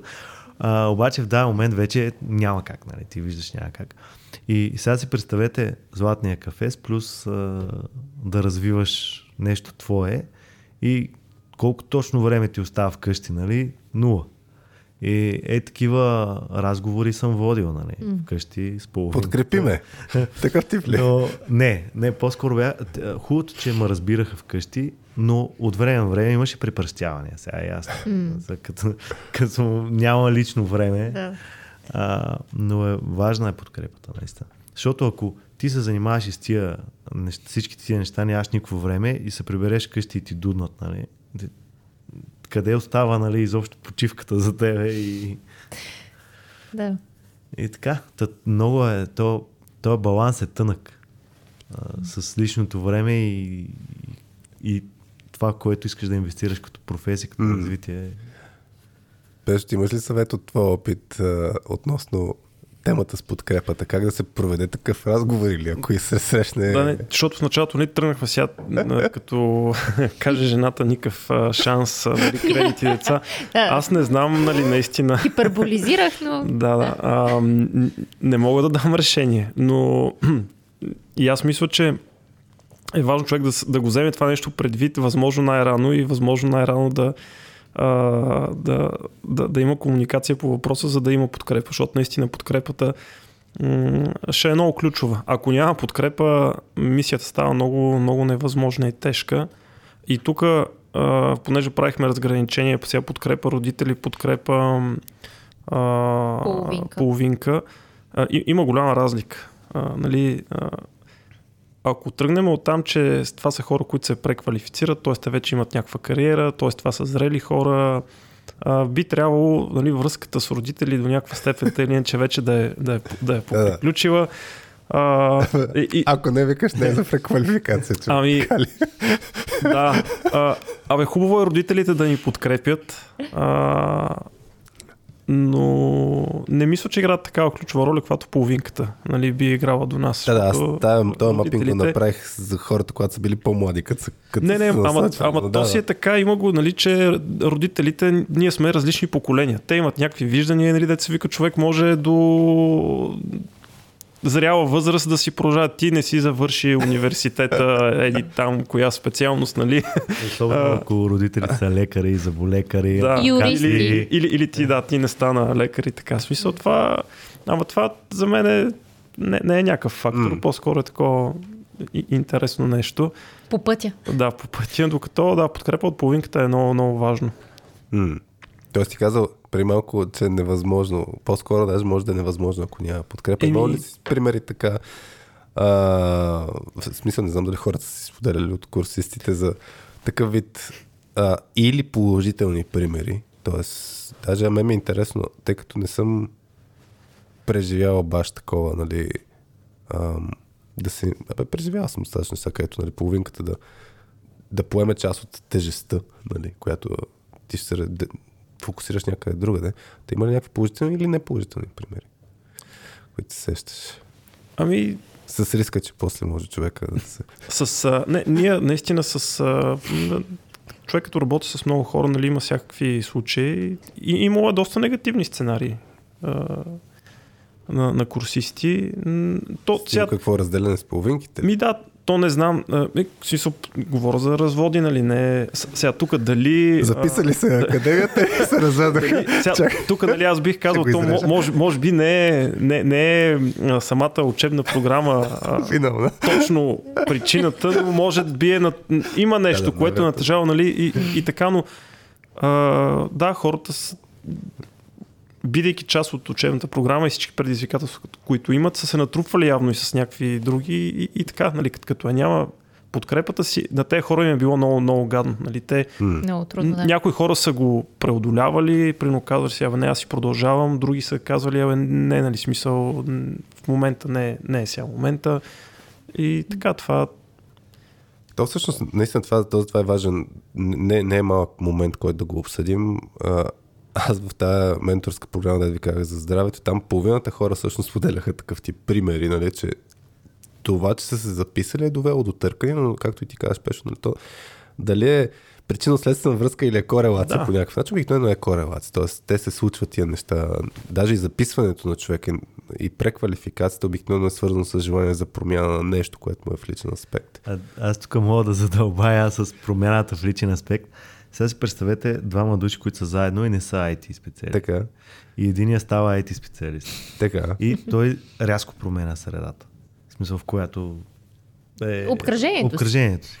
И в един момент се прибира вкъщи и някакво си каже с половинката, защото това е по цял ден. Тотално е- различно. Да, Да. тотално различно ежедневие. Нали? Един е бил, примерно, работи в магазин, нещо някъде продава, а другия в, в IT, релизи, код, тестване, така нататък. И то става. И, и това го има. И, И това това са. Тоест, това е, създаваме очаквания хора да знаете, че после Подводни да си камъни. вкъщи, нали? Ужас. А, добре. Чакай да отидем в твърде мрачна краска. Но, но все пак, да, според мен е а, хубаво да се обсъждате такъв тип а, неща, за да се знае. Тоест, ето, може би въобще един съвет, аз два, два акцента се сещам от преди това и сега този. Този вид разговор трябва да се направи. Както беше може да кажа, нали, възможно най-рано да се, да се помисли, да се обсъди, да се сложи на масата. А, Просто да се си е види. голяма промяна. То си е голяма промяна. Да се калкулират, въпреки че там нали, от гледна точка на калкулацията, какви приходи потенциално да очаква човек, аз бих препоръчал човек да мисли по-песимистично. Тоест, че няма да станат толкова бързо нещата, за да може да си направи по-хубава калкулация. Да, да, че е много опасно човек да е в то няма как да е в режим на учене и пробиване на една индустрия и също време да е в survival mode. Тия двете много се бият. И той по тази линия, нали, ако човек няма подкреп, подкрепата, той ще се опитва да спасява нещо и паралелно се опитва да, да учи. Това е много трудно. Дистракшени винаги има. Винаги има нещо, което... Да, бе, едно е distraction, обаче друго си в survival mode. В смисъл, това, това за мен е вече много, много голямата разлика.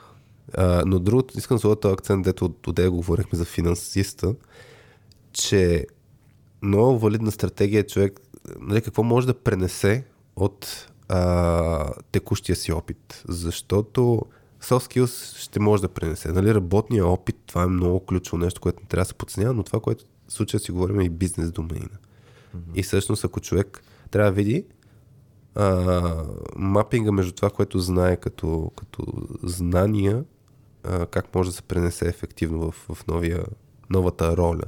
Защото в крайна сметка в IT бранша много често пък е това е. Хубаво, че си технически развит, но ай сега трупа и бизнес домен, ай сега трупа и соски, сега трупа какво си и тия неща пък може да балансират. И човек трябва да се опита да ги представи по добър начин. Аз по повод по, по-предишно, когато говорихте за по време на интервютата, кога а, е реалистично курсист да започне да да започне да си търси работа и да, да ходи по интервюта. Задължително ли трябва да е след приключване на курса или може още докато а, се обучава и в кой момент човек да си каже, окей, вече мога да хода, да тръгна по интервюта. Ами, а, аз съм го виждал и, и преди края на курс и малко след края на курс, обаче то готиното е, че всеки от преподавателския ни колектив има преки наблюдения върху групата. Mm-hmm. За как се развива, кой се развива по-бързо. И ние даже на тия симулирани интервюта, които правим, а, те са си много реални. Защото нали, всеки един от преподавателите е активен IT специалист и обикновено на висока позиция. Mm. И ние реално в ежедневието си интервюраме хора. И ние си задаваме точно такива реални въпроси. И накрая на интервю сесията ние казваме директно на човека, не си готов още за интервю, например. Няма смисъл да си пукаш куршумите, както се казва, и да почнеш да, да идеш да минеш през две-три интервюта, защото в момента не, не отговаря не отговори на тия, тия, тия, тия въпроси, нали, те са много ключови, трябва да натиснеш още, да преговориш материала и така. А, но има и други, а, защото ние винаги от всяка група имаме топ курсисти. И ние ги знаем кои са.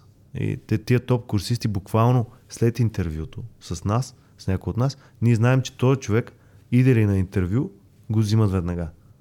И, а, и това също го даваме като обратна връзка. На тях пък им казваме, почвай, Mm-hmm. тръгвай по интервюта, готов си.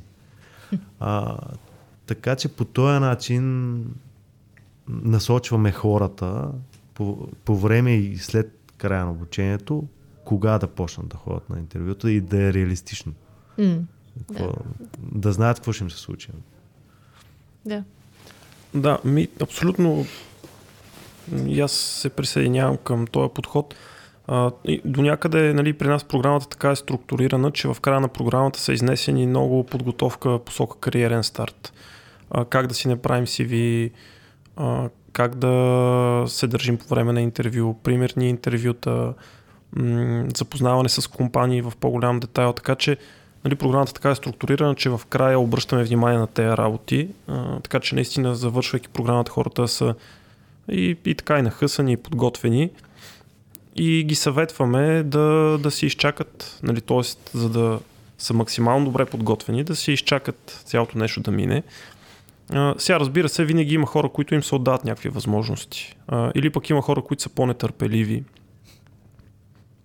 Понякога има, има така добър резултат, а понякога не. но това са, може би, по-частни случаи. М. А, какви канали трябва да, като са готови, например, а, човек е готов да започне да си търси работа, какви са подходящите канали за, за търсене на работа, нещо, което Хил ти каза Много време на предварителния. Да, да запис. много често го получавам този въпрос и аз ги разбирам хората, защото те не са запознати и какво правят първо? Отварят познатите платформи и почват да гледат сега обяви за Junior QA, примерно. И то няма много. Ма то е обяснимо защо няма много. Защото просто не са това каналите. И аз а, казвам им следното. Представете си, че тази компания, а, за да публикува обявата, тя плаща едни пари. Нали? Съответно, що да публикува обяви за джуниори, като има други начини. Какви са другите начини? LinkedIn е много силен канал за препоръки, за нетворкинг да направиш там. И другото е много IT специалисти а, препоръчват хора, които са завършили курса в компаниите, в които работят. Това е така наречен реферал канал. М. Той е най- най-силният, може би. А, Когато си в началото на... да, когато си в началото. А, другия, другия вариант е, а, ние при нас предполагаме, че при Пешо е така. Нали, преподавателите, ти като имаш наблюдение върху курсистите, а, ние като сме от дълги години в бранша и се познаваме. Малко или много се познаваме и препоръчваме на наши приятели на, в различни компании. Нали, ето, виж го той е а, човек, той е доста кадърен. Нали, и референция даваме. И така по-лесно стигат нали, до интервюта хората. И много е важно CV-то. Наистина е много важно. Много, много хора го подценяват или че е някакъв много лесен таск, някаква много лесна задачка. Ами сега тук ще си напиша. Ще използвам готови формати Да. и просто ще попълна информацията. Да, абсолютно, но е много важно какво съдържа в CV-то, как е структурирано. А, и другото. Ами, няма. Ако има джуниор обява, тя примерно е с година или две плюс опит искат. Ами, да, е, ти ако си един HR и трябва да филтрираш днеска 300 CV-та, а, няма ли си сложиш една кукичка такава, да, да сложиш по-висок префилтъринг, т.е. Да, да, да заложиш го- години опит, защото така ще спреш някои хора кандидатстват изобщо. Няма да се престрашат да го направят. И така спестяваш работа. Нали? Е, такива трикове а, има. М. Други канали а, са пак компаниите на техните си сайтове обявяват било то стажански програми, било то джуниор позиции. И може през тях а, да стигнеш до въпросната позиция. А, други варианти на такива кариерни career days тип а, ивенти, отиваш, компаниите се представят там, ти вече там можеш да направиш първо впечатление. Face-to-face комуникация, това е много силно. И там обикновено има било то рекрутери или хора от HR отдела и ти можеш да идеш да се представиш. Нали. Аз съм еди кой си, ето ми си вито, искам да тръгна по този път и така нататък. Те хората, като го видят това първо впечатление, ако е силно, ще ти дадат шанс. М. Това пък е друг канал. Както и ти самия ще можеш да си създадеш впечатление за самата компания. която- Абсолютно да. Да, ги, ги. И те някои хора ме- питат, нали, ма на всяка цена ли да почваме, примерно. Отваря се възможност в дадена компания и да почвам ли. Ми, нали, и ние им тогава им даваме съвет, че не е на всяка цена. Не е нужно, ако не те кефи бранша, ако не те кефи културата на компанията, да почваш в нея. Защото това е двустранен процес. В крайна сметка. Да. Така. Аз а, бих добавил към, към каналите социалните, мисля, че са, наистина са важни. Има и много такива а, групи, а, тип на различна тематика. И те нали, организират се събития, социални събития. Не са точно и кариерните, те си кариерни, но се организират и много други социални мероприятия, които са между технологични хора. Също, също е полезно нещо да се посещава, нали, да се правят контакти, да се завързват контакти.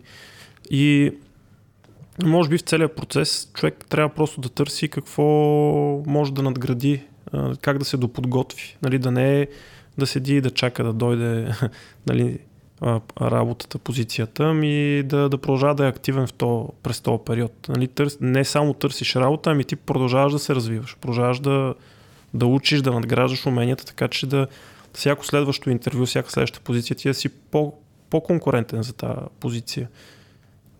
Тоест хората трябва да, да не спират. А, нали, това, записвайки се в една програма учебна, тя не приключва с края на програмата. Нали, тя дава някакъв старт, начало, очертава посока, ама човек трябва да продължава. Представях си метафората, че не е като да, да си изкарал въдицата и чакаш рибата, нали, да, да клъвне. Защото това си CV, точно това си представях. Нали? Минах еди коя си академия, пускам си cv и чакам. чакам да. да, да. И аз много обяснявам им на хората всеки път по време на вебинари, че а, ние работа няма да им дадеме в ръцете, да е готова. Ние, обаче ние ще им дадеме много, много сериозни предпоставки, те да успеят да се реализират. Никой, никой няма да ти даде работа в ръцете. Ето, завърши курса, всичко е наред, значи е сега отиваш директно с гарантирана работа в Еди си компания, компания. X. Нали, това беше, да. това е било преди 30 години, така може би. Нали. В, в други времена. други времена, друг режим нали, на управление. Да. Да, след малко ще стигнем до... Няма да си говорим. Да, между другото, който ни слуша, записваме на... Която сме днес? Четвърти, Трети трети, април. трети април, така че ден след, изб... е, след изборите, може би затова се появи това с режима. А, иначе да, да вмъкна, ако някой не е слушал епизода с Пешо Събев, а, 34-ти, мисля, че беше за кръстихме го как да провалим найменето си в IT. Там може би говорихме спешно за тия неща, Хю, както ти каза, за типични проблеми относно подготовката за интервю. Той тогава беше в контекста, Пешо си спомня, че се беше оплакал в в един негов пост 300 плюс сивите, че са минали пред него и вика, не мога толкова еднакви нали, грешки да се случат. А тогава аз го бях поканил да си направим един запис, да споделим какво да не правят и какво да правят хората относно тая тема. Ам, мен ми е интересно, аз предварително си бях записал някои неща, а, но и преди да почнем записа си говорихме, че хората може да имат различни страхове и а, тук ми е интересно от неща, които не сме обсъдили. Само си видя какво си бях записал. А, да. Въп, мисля, че не го задълбахме толкова много въпроса, който беше с това дали в крайна сметка това е тяхното нещо, защото си говорим за голяма трансформация. А, и говорим постоянно с тая нагласа човек да го мисли дългосрочно, да има правилните мотив, нали, правилната мотивация и така нататък. Но, но въпросът е, че човек има някакви очаквания. Че ще му хареса работа, че ще му харесат а, за, и, значи хора, работа, всичко ще му хареса. Ще му е интересно, ще се развива стремглава нагоре. И... Че ще станат нещата, ако вкара мотивацията, ако вкара постоянство, да. И сега въпросът е, има ли някакъв начин от това, което сте видяли, как да човек да провери малко по-ранен етап, с- да, в смисъл се едно да има по-сигурно, не това не е за мен, ако... А, да, как, как мога да го проверя това нещо? Пеш, Да, ти- аз си мислех пред, преди, Да. преди да почнем разговора, дали всеки човек всъщност може да се преквалифицира в IT сектора? Дали IT сектора е за всеки? Или трябва Не. все пак... Аз тук бих, И, и дай не. бих Да. цитирал, забравих, или да, някой от председателите на IT асоциациите, но той каза в едно телевизионно интервю, а, абе, ясно е, че не от всеки ще стане IT специалист, ама всеки е длъжен да пробва предвид обстановката в момента и предвид търсенето на кадри, нали? Защото буквално е жестоко. А, и, и в момента даже то е единствения начин да запълниш тая дупка в търсенето на IT специалисти е да преквалифицираш хора. И той тогава обясняваше даже, че някои индустрии ни се сърдат едва ли не, защото им дърпаме Им хора. Нормално, нормално. Да.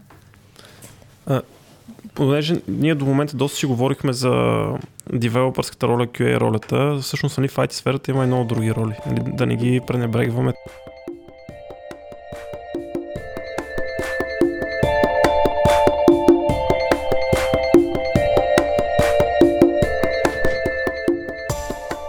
сега идва ред на личната история на Ники, който вече няколко години работи и се развива като бизнес-анализатор.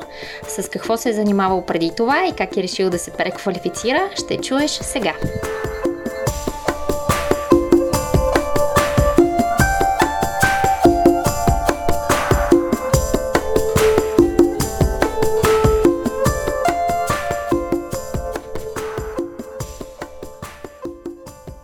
моята история е така доста сме да твърдя, не толкова интересна, нали? но пък а, със сигурност би могла да смятам да, да помогне на хора, които искат да се преквалифицират, а, защото аз реално идвам от една съвсем, съвсем различна сфера, която е барманство. Аха. Да. А, Интересно. Като, да, като преди това съм бил и, а, така да го кажа, дограманджия. В смисъл, че съм производ, нали, произвеждал съм а, профили такива за дограма, реално нали, готовите вече елементи. Врати, прозорци и такива неща. А после съвсем на чист късмет имах един приятел, който се отвори заведение. Мен ми стана интересно и отидох в барманството и там изкарах 7 години близо. Уоу, стабилен опит. Да. А, и, и така, просто на седмата година дойде един такъв момент, в който, как да кажа, смятам, че се изчерпах нали, в тази сфера, а пък исках нещо малко по така, стабилно като работа, така да го кажем, нещо, което не е 6 дена в седмицата по между 10 и 12 часа на ден, нали, като работно време. И а, нали, а, приятелката ми тогава, тя работеше в, тук Варна в една от а, фирмите а, и каза е, така и така, в една от дъщерните фирми нали, си търсят customer service, репрезентатив. Ми викам, добре, нали, хубаво, що пък не? Викам, нали, поне там 5 дена в седмицата, празника си е празник, нали, почивката си е почивка, всичко си е точно. А, като честно казано, да, разлика заплатата имаше надолу, съответно, нали, не, не нагоре, но това е нали, риск, който а, за мен всеки един просто трябва да приеме. Нали, аз и към момента имам така приятели, а, които искат да се преквалифицират, но това е един основен стоп за тях и то е финансовия. Нали, а, тъй като в момента те имат изградени кариери в, в, нали, някакви други така сфери, а, но в IT сферата, нали, колкото и да високи заплати да дават към момента спрямо нали, за джуниор позиции, нали, те няма как да са сравними с човек, който има вече примерно 6-7 години опит в дадена сфера, нали, той минава към синьор позиция.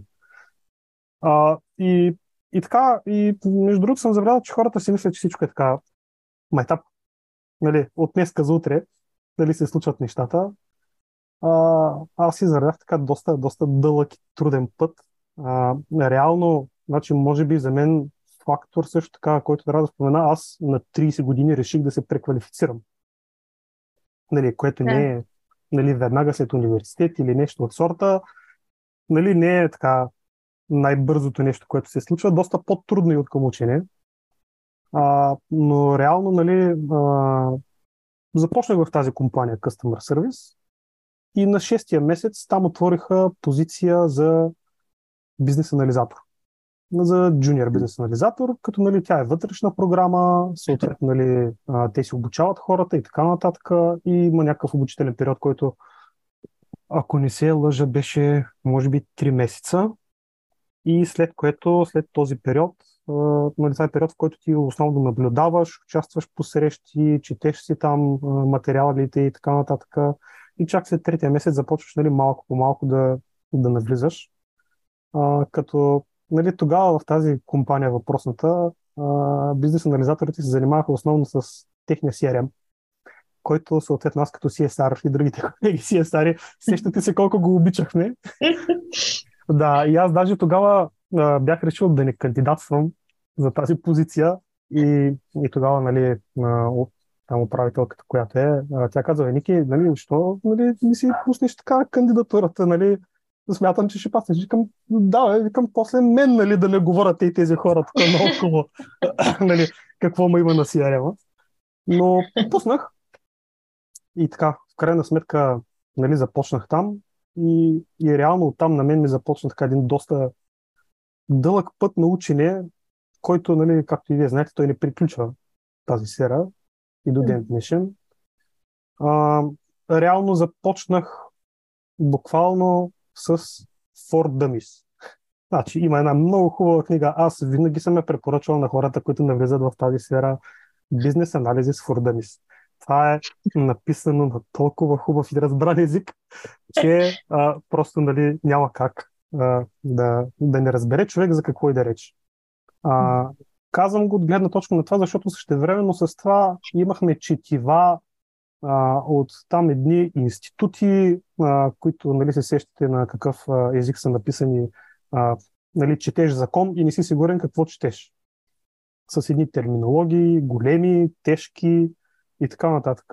И нали, аз реших, че това просто не е за мен. И по стечение на обстоятелството, ние бяхме реално 4 човека, които започнахме нали, на тези позиции, като двама продължихме, а другите двама просто се преквалифицираха в друго. Решиха, че не е чак толкова интересно. А, и реално ние си намерихме тази книга самички. Оттам почнахме да четем. И малко по малко нали, почнахме да се образоваме. А, след което започнаха и проекти така един по един нали, да подпомагаме синьор бизнес анализаторите, да видим те какво правят, как го правят. А, всичко това пак съчетано с четене. А, аз сме да твърдя, че попаднах на един а, изключителен няма да го нарека project manager, за мен той все още е ментор, нали, човек към когото все още мога да се обърна и да го питам нали, така и така, какво се случва, как, на къде, нали, ти как виждаш нещата. Това е човек с доста години опит а, в project менеджмента и той ме насочваше, сме да твърдя, доста така добре, като ми казваше и какви курсове да карам. А, като нали, включително в началото започнахме с HTML, CSS, нали, такива дреболийки, защото нали, сферата е такава, че няма как да не се наложи да, да видиш нещо и да, нали, като код, така да го кажа, чисто, нали, говорим за страничка, веб страничка, да отвориш, да видиш, да разбереш сега това какъв елемент е онова, как се държи, какво се случва, нали, няма как да мине без това. И също така този човек ме вкара в първия голям проект, а, който започнах, в който продължи две години и половина, като бизнес анализ фазата му беше година и половина. Това е само бизнес анализа. А, така доста голям, тежък проект. По това време нали, основно се ползваше Waterfall нали, като методология. А, съответно, нали, голяма, тежка методология, но пък за такъв голям проект нали, няма... Нали, аз все още мисля, че така, това е един от най-добрите методи към момента, методологии, така да го кажа, нали, за, за правене, въпреки нали, agile и така нататък, но не, това си е моето лично мнение. да го кажем. Не, че ги отхвърлям другите, но а, нали. Имаш си, имаш си предпочитания, да. Ами да, предпочитам да знам върху какво ще работя. така да го кажа. И като ми задават въпроси, да няма от нещо типа на Ами, това още не сме го говорили, трябва те първа, нали, срещите и така нататък и така нататък. Пред... Обичам да имам отговорите. Mm. Така да го кажем. А, а, а, всъщност този твой ментор, а, който между другото може да му кажеш името, ако, ако искаш. Той е хубаво, такива хубави примери. Да, казва се Алекс Димов, Александър Димов. Да. Добре, а, а, а той ли всъщност ти е препоръчвал, доколкото а, разбрах, ти е препоръчвал курсове, на които да, да ходиш, такива външни, които са извън фирмата? Да, като включително той беше човека, който осигури курс, а, който беше тридневен, специално дойде лектор от София, три дни, интензивно 8 часа на ден, нали, за мен и за, за другите колеги, а, въведение в бизнес анализа нали, тогава, което си беше вече фирмено обучение. А, но той е човека, който го организира, защото в крайна сметка нали, беше платен и нали, не беше и никакъв кефтен. Съответно. Да. Мен ми е интересно, ако те върна малко по-назад в този път. А, два, два са ми въпроси. Защото ти каза, нали, заплатата е отишла надолу. Имало ли моменти, в които си казал, бе, а, дали да се откажа от тази цялата идея? Дали да се върна, примерно, към, да кажем, барманство, въпреки че си стигнал примерно тавана. Имало ли такива ситуации, които си казват, това не е правилната пътека?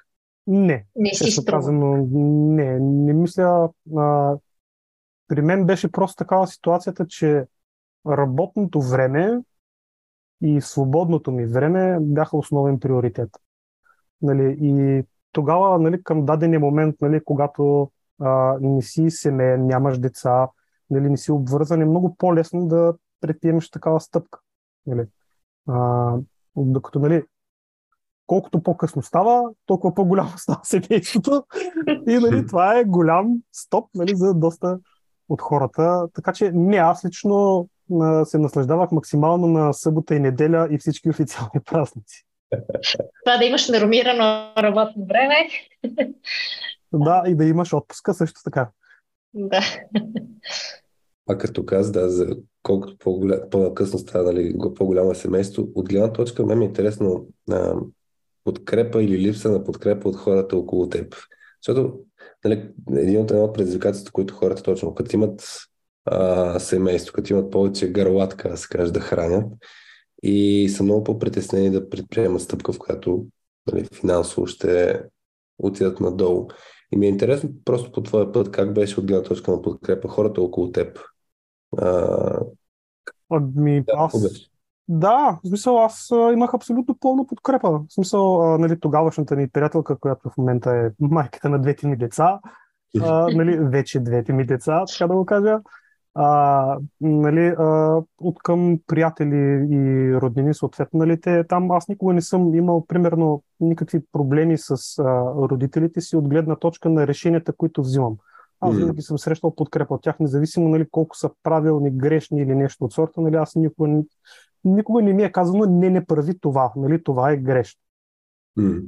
Което за мен е така много така голям плюс, нали, защото това в крайна сметка ме оформило като човек, нали, който и рискува нали, в дадени ситуации.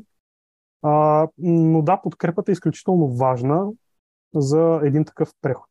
А, в смисъл, нали, че аз по-скоро не че съм го виждал при други мои приятели, но това, което съм чел и всичките книги, нали, които са минали а, през такива хора, а, всеки, всеки, всеки е минал през жертва.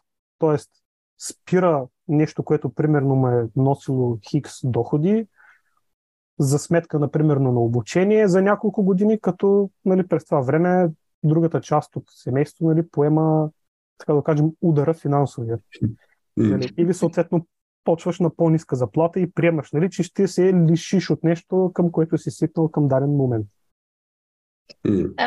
Връщайки се в а, началото, когато започна да, а, да поемаш а, бизнес анализаторска роля в компанията, колко време отделяше за четене на книги? Ти спомена, че то непрестанно си продължава и това учене и, и, и нали, учене на нови неща и така нататък. Колко време горе-долу отделяше, примерно, за четене, за посещение на курсове, за по някакъв друг начин, ако си си а, набавил някакви такива полезна, полезна информация от гледна точка да, да, да осмислиш ролята, да научиш нови неща и така нататък. Горе-долу колко време ти, ти отнемаш всичко това? Ами, точна цифра не мога да ти кажа, но мога да ти кажа да, максимално да. много. Тоест, нали, а, всяко едно време, което можех да отделя, съм го отделял. А, нали, имал съм възможността да се обучавам и по време на работа, което беше много голям плюс, нали, тъй като в началото няма чак толкова а, сериозна, интензивна работа нали, за джуниор, който е част от друг екип, нали, който, в който си има синьор, ти си нали, по-така наблюдаваща роля. А, но в последствие, нали, вече след като почнах аз да поемам работа, основно, а, сега 2-3 часа минимум е за мен е нали, нещо, което съм отделял като време в извън работно време, така да го кажа. Нали, в крайна сметка, всеки си има различен капацитет. Нали. Няма как да кажем, аз лично няма как да кажа, трябва да отделяте минимум 2 часа, защото аз съм отделял толкова и при мен се е получило нали, нещо. Сега, нали, хора след 8 часа работа, някои са нали, вече тотално неадекватни и не могат нали, да поемат никаква информация. А, нали, друг плюс при мен е, че имаше и гъвкаво работно време. Тоест, нали, аз съм могъл примерно да си отделя част от сутринта за обучение, след това да си свърша работата, нали, стига да нямам срещи или нещо от сорта, а, и след това да си продължа примерно при вечер пак. А, но всичко зависи от това колко силно го желая човек, според мен, и колко му е интересно. Защото ако не е интересно, няма смисъл. Нали, само и само за да сме в тази сфера и за да взимаме нали, хикс пари, за мен това по-скоро вреди на сферата, отколкото и на човека, отколкото нали, нещо да се допринася. Това каза интересно, ми стана интересно. Имаш ли някъде разминати очаквания от това, което си представяше първоначално, че е сферата на базата на това, което си чувал и така нататък и това, което е? Ами, аз честно казвам, няма голяма представа. Мисля такъв, нали, че опита ми като барман не ме е сблъсквал с толкова много хора от IT сферата. Нали, те може да се... Не ходят ли на барове IT хора? И не мога да ти кажа, защото аз работих вечерно време, за мен бяха просто хора, които искат да пият, нали, нищо повече. Те така много от тях са били от IT сектора, сигурно. Да, да, напълно е възможно. А, нали, наблюденията ми в началото а, ами така, не мога да кажа, но чак разминавания големи не. Нали, хора mm. като хора. Нали, всички са, всеки е странна птица сам по себе си. Всеки си има своите кривинки, нали, а, своите плюсове и минуси. А, но да, в смисъл, че не знам. Не мога да кажа, че съм се разочаровал от нещо или така нещо ме е шокирало така mm. максимално. А, нещо, което би а, би променил, ако, ако сега виждаш, примерно, твой приятел, който поема по същия път като теб по някакъв начин, а, какво би му казал да не прави, което може би ти си направил и по някакъв начин го усещаш като някакъв вид а, грешка или как си можел да, да го направиш по-добре? Има ли такова, такова нещо, което... Не бих казал нещо, което да не прави, а по-скоро да се рискува максимално, защото сферата е такава, че нали, fail fast, така наречения нали, принцип. Колкото по-бързо се провалиш, толкова по-бързо ще си научиш урок. Но също така за мен е изключително важно е да, да можем да се учим и от грешките на другите. Нали, така че това е... Аз, примерно, съм имал такива примери пред себе си, които и до ден днешен нали, са ми а, в съзнанието, а, които са ми ги казвали още в началото, нали, за недобре написана документация и после как работиш безплатно за клиента е на брой време. нали, мен това така госало ми се в мозъка, нали, така аз гледам винаги при мен всичко да е изрядно, така да го кажем. А, но чак да не прави не. В смисъл, че единственото, което нали, не препоръчвам е просто да се прекалява с, с курсовете и ученето. Имам преди да се прекалява да отиваш и да го четеш и да го правиш само защото някой ти е казал, че трябва да го направиш и ти да го минеш само и само за да го минеш, да си получиш едно кетапче нали, в края. Ти мина тук, що този курс, браво на теб, нали, и всичко да приключи до там. Mm-hmm. Да, това скоро. А, а, а вече всъщност колко години работиш? А... Вече 8.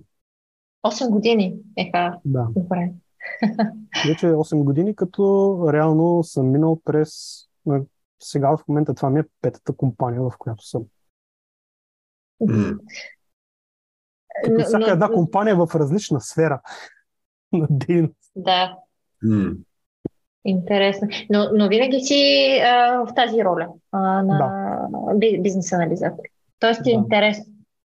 Да, като в предната компания, в която бях, реално там имах така по-разширена роля, а, нали, която включваше и така project management, product ownership, нали, в по-такива малки нали, аспекти, но като цяло бизнес анализ така винаги си е вървял с мен. Си, да, си е твоята сфера да. на, на дейност.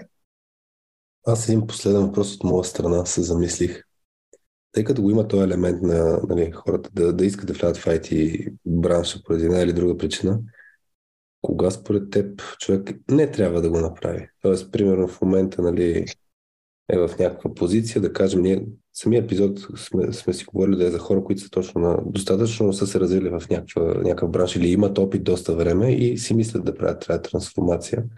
Кога според теб не си заслужава да го правят? Когато не им харесва. Смисъл, когато го правят с мотиви, които не са, на, така да го кажа, за пари. Нали, буквално, буквално казвам, когато мотива е пари. А, аз лично смятам, че пари могат да се изкарат във всяка една сфера. Нали, много добре всички знаете, а, плочка G и така нататък, за какви суми става на въпрос. Те не са по-малки от тези в IT сферата в никакъв случай. Нали? А, но когато искаш да си там заради парите, според мен няма смисъл, защото самата сфера е изключително тежка. Мгм. самата сфера иска постоянно да се обновяват знанията, а, човек да се учи, да се развива и когато някой го прави единствено и само заради парите, то се стига до една фаза, в която той а, взима, почва да взима една сума и спира до там и казва това ми стига. Или нали, се стига другото, а, нали, стига тази сума, спира да се развива и после, ама те сега, що не ми вдигат заплатата. Но да, в смисъл, за мен трябва наистина да искаш и да имаш нещо, което да те привлича в тази сфера. Аз, примерно, от малък, буквално първи ми досек с компютъра от началото на 90-те години. Аз от 94-та година и е, съм имал компютър в къщи, нали, за игрички и за такива неща, но съм имал нали, досек с технологията и винаги ми е било интересно. М. Така че да, си, си ти е било интересно да, да преминеш в тази, сек, в този, в този сектор още в, още в началото. Добре. А, ми, мисля, че да, всичко това, което разказа, аз съм сигурна, че ще е полезно а, за хората, които ни слушат. А, и се надявам поне един да се преоткрие в а, нещата, които и ти сподели. По, този начин да, да сме му помогнали. Така че. А... Да, и аз се надявам. И нали, пак да кажа смисъл, нали, за, най-вече за хората, а, ученето не спира. Наистина не спира. Аз и до ден днешен изкарвам някакви курсове. А, нали, не е нужно да са скъпо платени курсове. А, аз това, което съм стигнал като извод за себе си, а, не само от, нали, от IT сферата, но и от а, преди това от барманството като бранш, курсовете, които са сериозните курсове, са платените курсове, скъпите, те са за хора с опит. Защото в тях се говорят неща, които един човек, който го хванеш сега от улицата, не може да ги разбере. Буквално. Нали, аз това го първи път го, първият път ми беше в барманството подобно нещо. Нали, там едни книги, като тръгваш да чете, си чудиш, а те са хора, какво са написали тук и след три години вече ти става ясно, нали, какво са искали да кажат. Твоимо. да. да, че същото, през същото минах буквално и през, нали, в IT сферата, през бизнес анализа. А, нали, почваш да четеш някаква тежка книга, нали, казах по-рано, едни тежки документации, които са написани на език за хора, които знаят какво иска да се каже. Mm. За сметка на това, Фурдамис са Идеални. Супер начало. Идеални, да.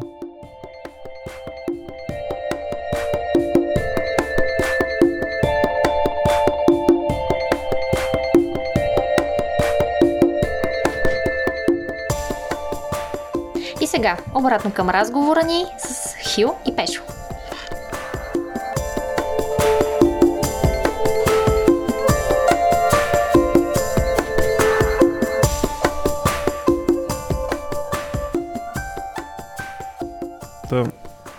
Инженерните роли според мен не са за всеки. А, но да, нали пак и, и, има и други а, роли в IT сферата. Сега дали човек да провери, ако се върнем към и, на, нашата дискусия основно с инженерната роля, как човек да провери дали ами, е за него. Дали е за него.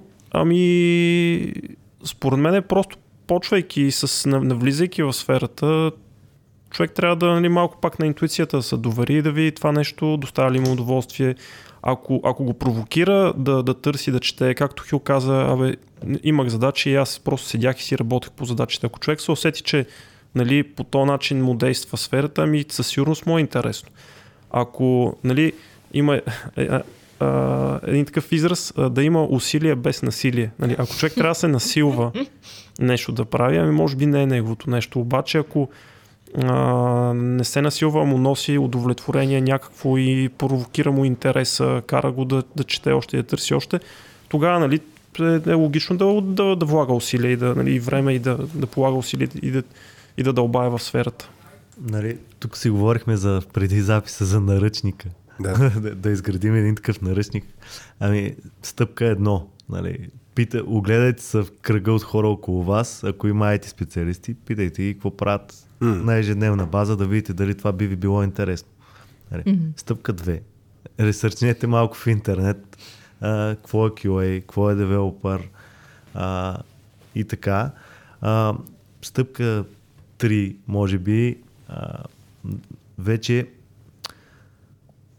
има, има вариант за безплатни материали, които могат да прегледат нали, в а, интернет хората, да придобият някаква бегла представа. А, и оттам нататък вече има и един, една съвкупност от качества, които специално аз за QA сферата мога да ги изреда. И ако човек ги притежава, то, то най-вероятно ще стане успешен QA. Сигурен съм, че има същите неща и за девелопър. Нали, като умения, които да, да имаш, за да имаш сериозна предпоставка за да станеш девелопър успешен. То може би тия качества човек трябва да си ги пренесе и също така не с толкова си мисли какво си представя в бъдеще, по-скоро да погледне миналото си. Тоест, какви неща се Точно така. надъхвал. Защото като говорим за хора с опит, като знае еди какви ситуации, това направо ме източва и не ми се занимава с това нещо. Ами, да, може да имат представа, нали, дали мапинга ще... Нали, ако, ако не може, ако като имаш проблем, примерно, трябва, не искаш да го трябва, не искаш да градиш нещо from scratch, ами, значи, може би, хипотетично девелопмент ролята няма да е за теб, например. Абсолютно. Да. Да, така че човек обаче, да, за мен, а, може би това е мам тест книгата, която е свързана с това, като правиш, като задаваш въпроси за потенциални а, бъдещи продукти, които създаваш, нали, как да разбереш дали клиента ще го купи или не. Там въпросът е, подводния камък е, тя за това се казва мам тест е, като питаш майка си, харесва ли ти е това, което ще направя, ма още не си го направи, тя ще каже, да, да, подкрепям те, нали, тя от Supportive Network. Да. А, обаче по-скоро трябва да се пита, абе, такова нещо исторически, какво си ползвал, нали, а, свързано с този продукт, който ще опиташ да правиш и човек тогава се замисля, нали, исторически, какво е правил, какво не е правил.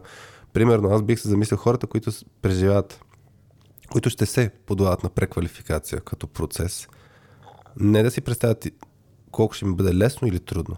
Ами да погледнат назад, предизвикателството. Наскоро имах един, един човек на, на обучение, който казваше какви неща е живел като дете, които, щом нали, тях може да се справи, значи нали, е, няма, няма, няма спирачка. Така че човек трябва да си представи какво е било последното нещо, дето една година, примерно, е преминавал в този такъв тип процеси. Ако е успявал, значи може да се, може да се навърши. Така че хубаво да си мисли за мотивация и така нататък за исторически назад. Тук е ролята, влиза и ролята на преподавателя или ментора, или както искаме да го наречем. А, но много е важно, защото не технически хора и, и, изведнъж тръгват по пътя на IT сферата, било то програмист, било то QA. Мгм. И почват да се сблъскат в началото с непознати терминологии, да кажем, и така нататък. И има един шоков елемент. Сега, това изобщо за мен ли е? Нали, то, защото мозъкът се нагажда към терминология и така нататък. И тук е много ключово преподавателя да успее да го поднесе на, на прост език, с прости примери от ежедневието и, и така да направи а, по-плавен прехода на човека. А, защото има много голям шанс, нали, с първите 2, 3, 4 лекции, то човек, ако не успееш да го прекараш, да го държиш за ръчичка и да, да свикне с а, сферата, той може да се откаже. А, а имам такива примери на хора, които първите 3-4 лекции точно са искали да... Абе, това май не е за мене, обаче с помощта на преподавателския колектив, всъщност, този човек след това си стана много добър QA. И то от... Защото, защото го прекарахме през този момент на, на шок. нали, При сблъсъка с сферата. М. Ме ми е интересно, кои са, кои са обикновено едно типичните първоначални причини, преди които човек си казва, не, не, това не е за мен. Защото Се казват, отказват. примерно, да, тръгват се от, дали се отказват напълно или тръгват да се отказват. Да, това, което казах и току-що с е твърде много информация, нали, която И трябва сложна да материя, сложна е. материя, не я разбира така. Има ли някакви други типични да я знам неща, които се Предизвикателства. Има со- социални капани. Аз виждам как всички около мене са, се справят много по-добре. Аха. А, аз съм, най, аз съм най, най-бавен. А, тук другите имат еди какъв си опит. А, тоест хората почват да си създават едни грешни а, представи за себе си, защото обикновено са грешни. Мгм. Нали, това, че някой е по-напред от мене. Сравнявайки се Да, с останалите. сравняването с другите е такъв голям капан. А, нали. И всъщност пак ролята на тренера в такива ситуации е много ключова, за да каже ами, м- грешна представа си създаваш. В всъщност от наша гледна точка не е така, както ти го виждаш. И да помогне на човека, нали, всъщност да го насочи, сравнявай се с себе си. Ти ако погледнеш една седмица назад, ам, имаш ли прогрес за тая? Нали, какъв ти е прогрес за една седмица? И хората обикновено нали, виждат как наистина за една седмица са научили страшно много неща. И сменя се малко фокуса от а, сравняването с другите хора. Тоест, като, е- като един съвет към, към хората, когато започнете така да, да се демотивирате и се отказвате, търсете си реалити чек с а, менторите ви и питайте за малко така. Да, тук Точно е- да си направят връзка, проверка на реалността. Дали е така? Дали са най-бавни? То всъщност нещо, тук трябва а, много ключово нещо за такъв тип процес за мен е меренето и визуализирането. Защото ако фана от началото аналогията с ходенето към черния връх, нали, човек обикновено сравнява с ония пред мен, който ходи по-набързо и вече е много по-напред към, а, към върха. А това, което трябва да направите е да се спрат да погледат назад и си кажат, а, виждам нали, София колко е далече. Мгм. Така че е такъв тип, но, но трябва да има механизми тук. Предполагам, че то не е само и на тренера ролята, то е ясно, че той подпомага. Но човек трябва да може да мери е това нещо, да си го, да си го вижда също така. Защото се сещам, това, това хората като мерят на усет, обикновено е много грешно. Мисля, хем говорим за интуиция, че трябва да използваме по отношение на, на, на това да, да усети дали тая роля е за мен, дали не, дали да като тегля чертата това а, ще финансово ще успея, няма успея. Хем не трябва баш само на интуиция, така че трябва да се сложат м- конкретики. Абе, истината е, че ако човек си задава въпрос, а, дали дадено нещо е за него, ми да го пробва. Това е, също това е най-лесният вариант. И е, да си верифицираш теорията, все едно, М. която имаш в главата си, и да разбереш дали е за тебе или не. И да, даже и да не е за тебе, да, даже в даден момент да разбереш, че не е за тебе, всъщност ти пътя, който си извървял до там, да, да разбереш, че не е за тебе, той ти е дал нещо. Защо той те е научил на нещо. М- Така че Да. Добре. Какви са най-големите митове, такива, които трябва да, да борите на, на курсисти, които започват да учат и така нататък и си мислят едни неща, е, те са тотално грешни. И не, им казвате, абе, не, не си мислете това. Да, да. А, имам такива. Аз а, специално за QA професията. Пак тя. Това им обяснявам, че има много подразделения. Нали, имаш а, функционално тестване, автоматизирано тестване, пе- перформанс тестване, нали, тестване на сигурността, мобилно тестване и какви ли не. Нали, ти всяко едно от тия неща можеш да специализираш. Обаче, а, витае така в пространството едно, а, аз тук ще стана Automation QA, защото те взимат, те са по-добре платени и, и директно какво ще направя? Ами, директно ще запиша курс за автоматизирано тестване, без да имам без да имам никакъв опит. Нали? Без никакви базовите Да, без познания. база за познания и нещата ще станат бързо. На третия месец ще почна да взимам 3-4 хиляди, нали? Пълна заблуда е това. Аз това, това съм му казвал на, на хората, че ти без то фундамент отдолу, ти, а, а, нали, автоматизираното тестване е само инструмент, който може да ти забърза работата. Нали? То пак е тестване, ама ти нали, трябва да го измислиш как да, М. да тестваш даден продукт. Това автоматизацията няма да ти го даде. А, това е една от заблудите. Другата е, ами, аз не ставам за девелопър. Видях, пробвах девелопър, не ставам за девелопър, трудно ми е, затова ще стана QA, защото е по-лесно. А, то е, и, и тук им казвам, че това, това са съвсем различни професии. И, и изискват съвсем различен тип качества. М. И така. Това са две от заблудите, за които Да. се сещам веднага. Да. А, от, да, от моя гледна точка в посока, нали да, девелопърската роля, а, е, една може би така голяма забуда е, а, че всъщност а, в, така като разработчици са успешни хора, които са а, много силни по математика. А, Тоест, а, завършили са или математическа гимназия, или... а, Абе, много, много така са, са силни по математика. Ето Това е. аз имам. Аз имам явно тази заблуда. Добре, Да. да. тия дет сме силни по математика, сме добри девелопери. Не, го така си. А, Е Необходимо задължително условие. Да. Та, математиката помага, обаче всъщност е достатъчно човек просто да има някакво логическо мислене. Е, Не е нужно да е супер добър с синуси, косинуси, теореми и така нататък. Пак наистина въпросът е да му е интересна материята. Е, Имаме хора, които се преквалифицират от наистина от най-различни сфери, които нямат нищо общо с математиката.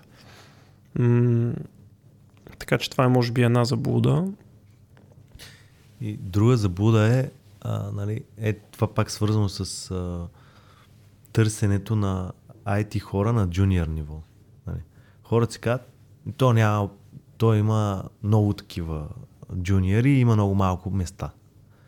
Обаче, всъщност аз това им казвам, че дали е джуниор, мид или синьор ниво, компаниите търсят качествения човек.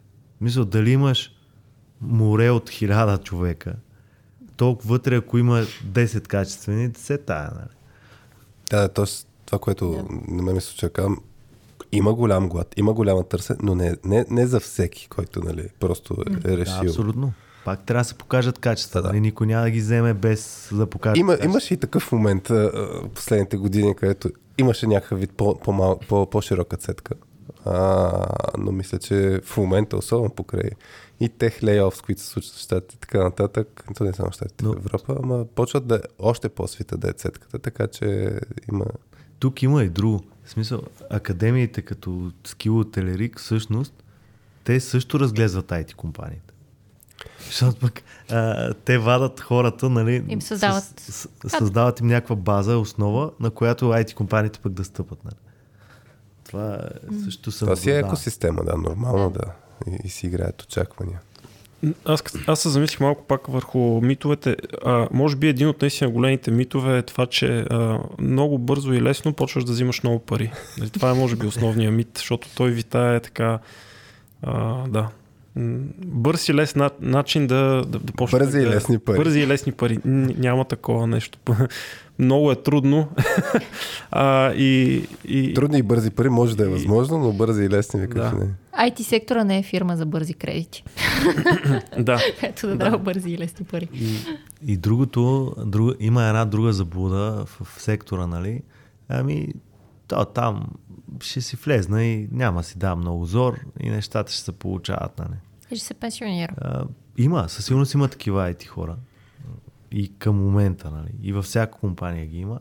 Обаче това не е рецепта за успех. Те тия хора стигат до някъде и не могат да продължат нагоре, да, да израснат. Замислих се за митове. Имахме с Жорката Спасов един епизод за митовете в IT бранш, така че просто в За контекста на... митове. За Ай, митове, да, и- които си говорят. От програмните езици, нали? Python е лесен. Нали? Това е един от митовете. да, По-лесен е си. по-разбираем е синтаксиса, да.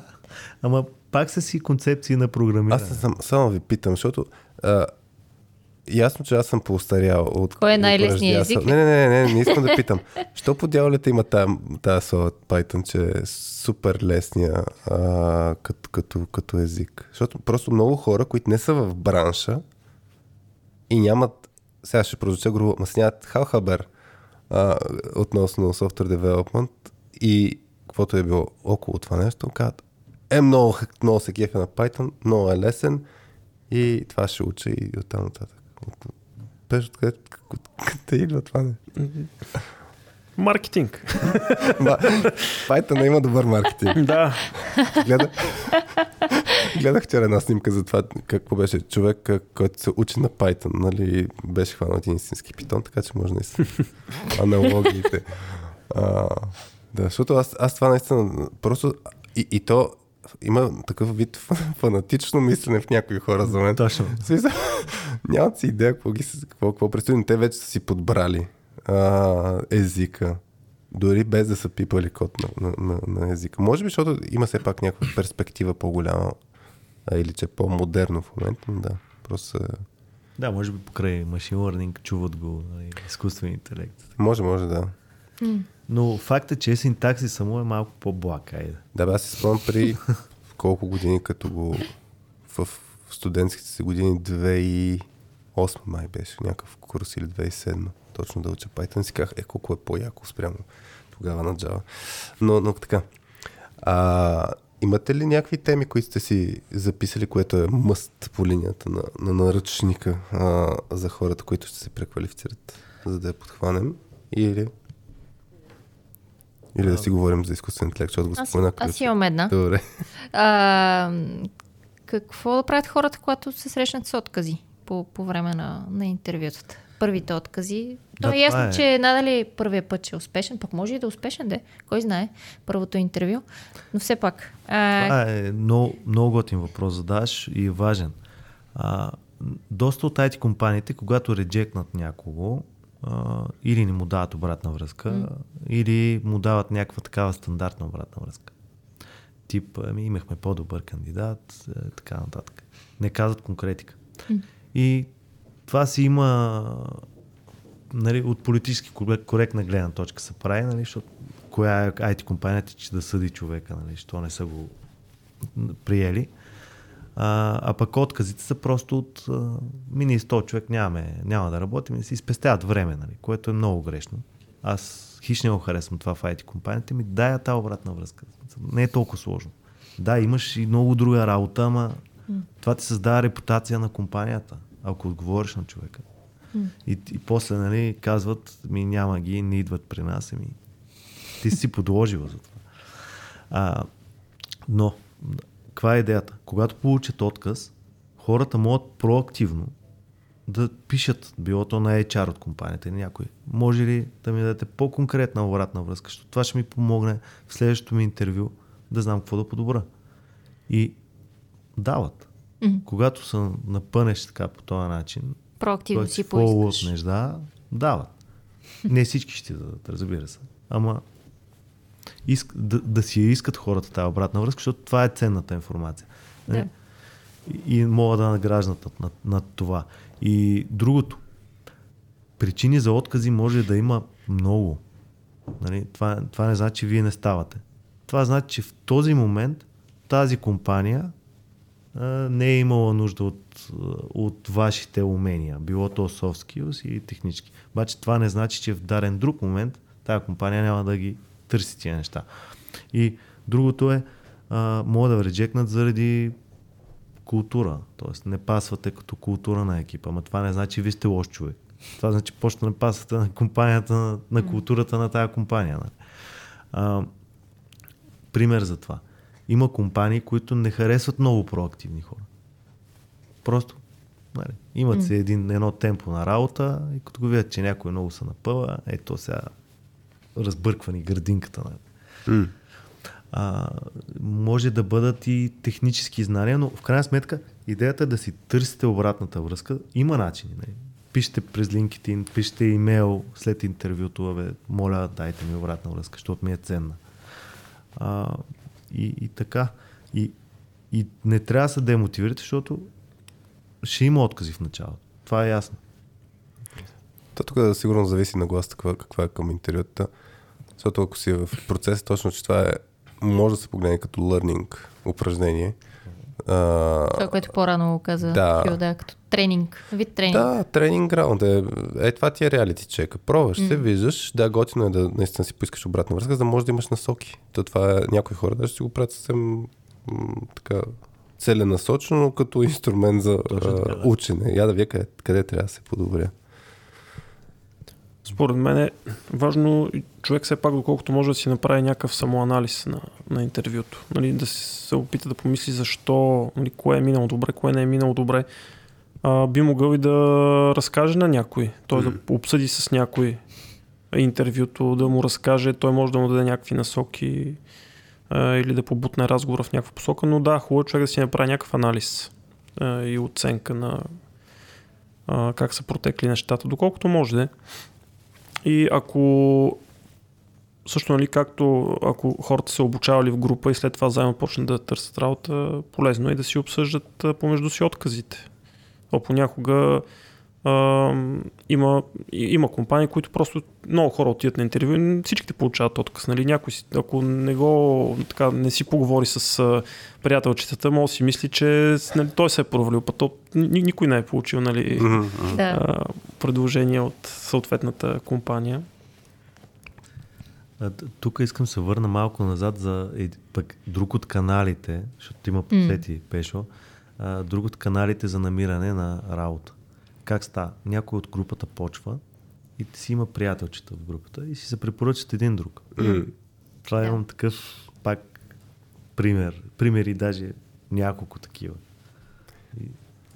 То пак, пак е по линия на това да, да си в това комьюнити и да си изграждаш такива връзки. През цялото време си представях горките интровертни хора, които а, трябва да правят нетворкинг, да се да. да се препоръчват направо. М, да.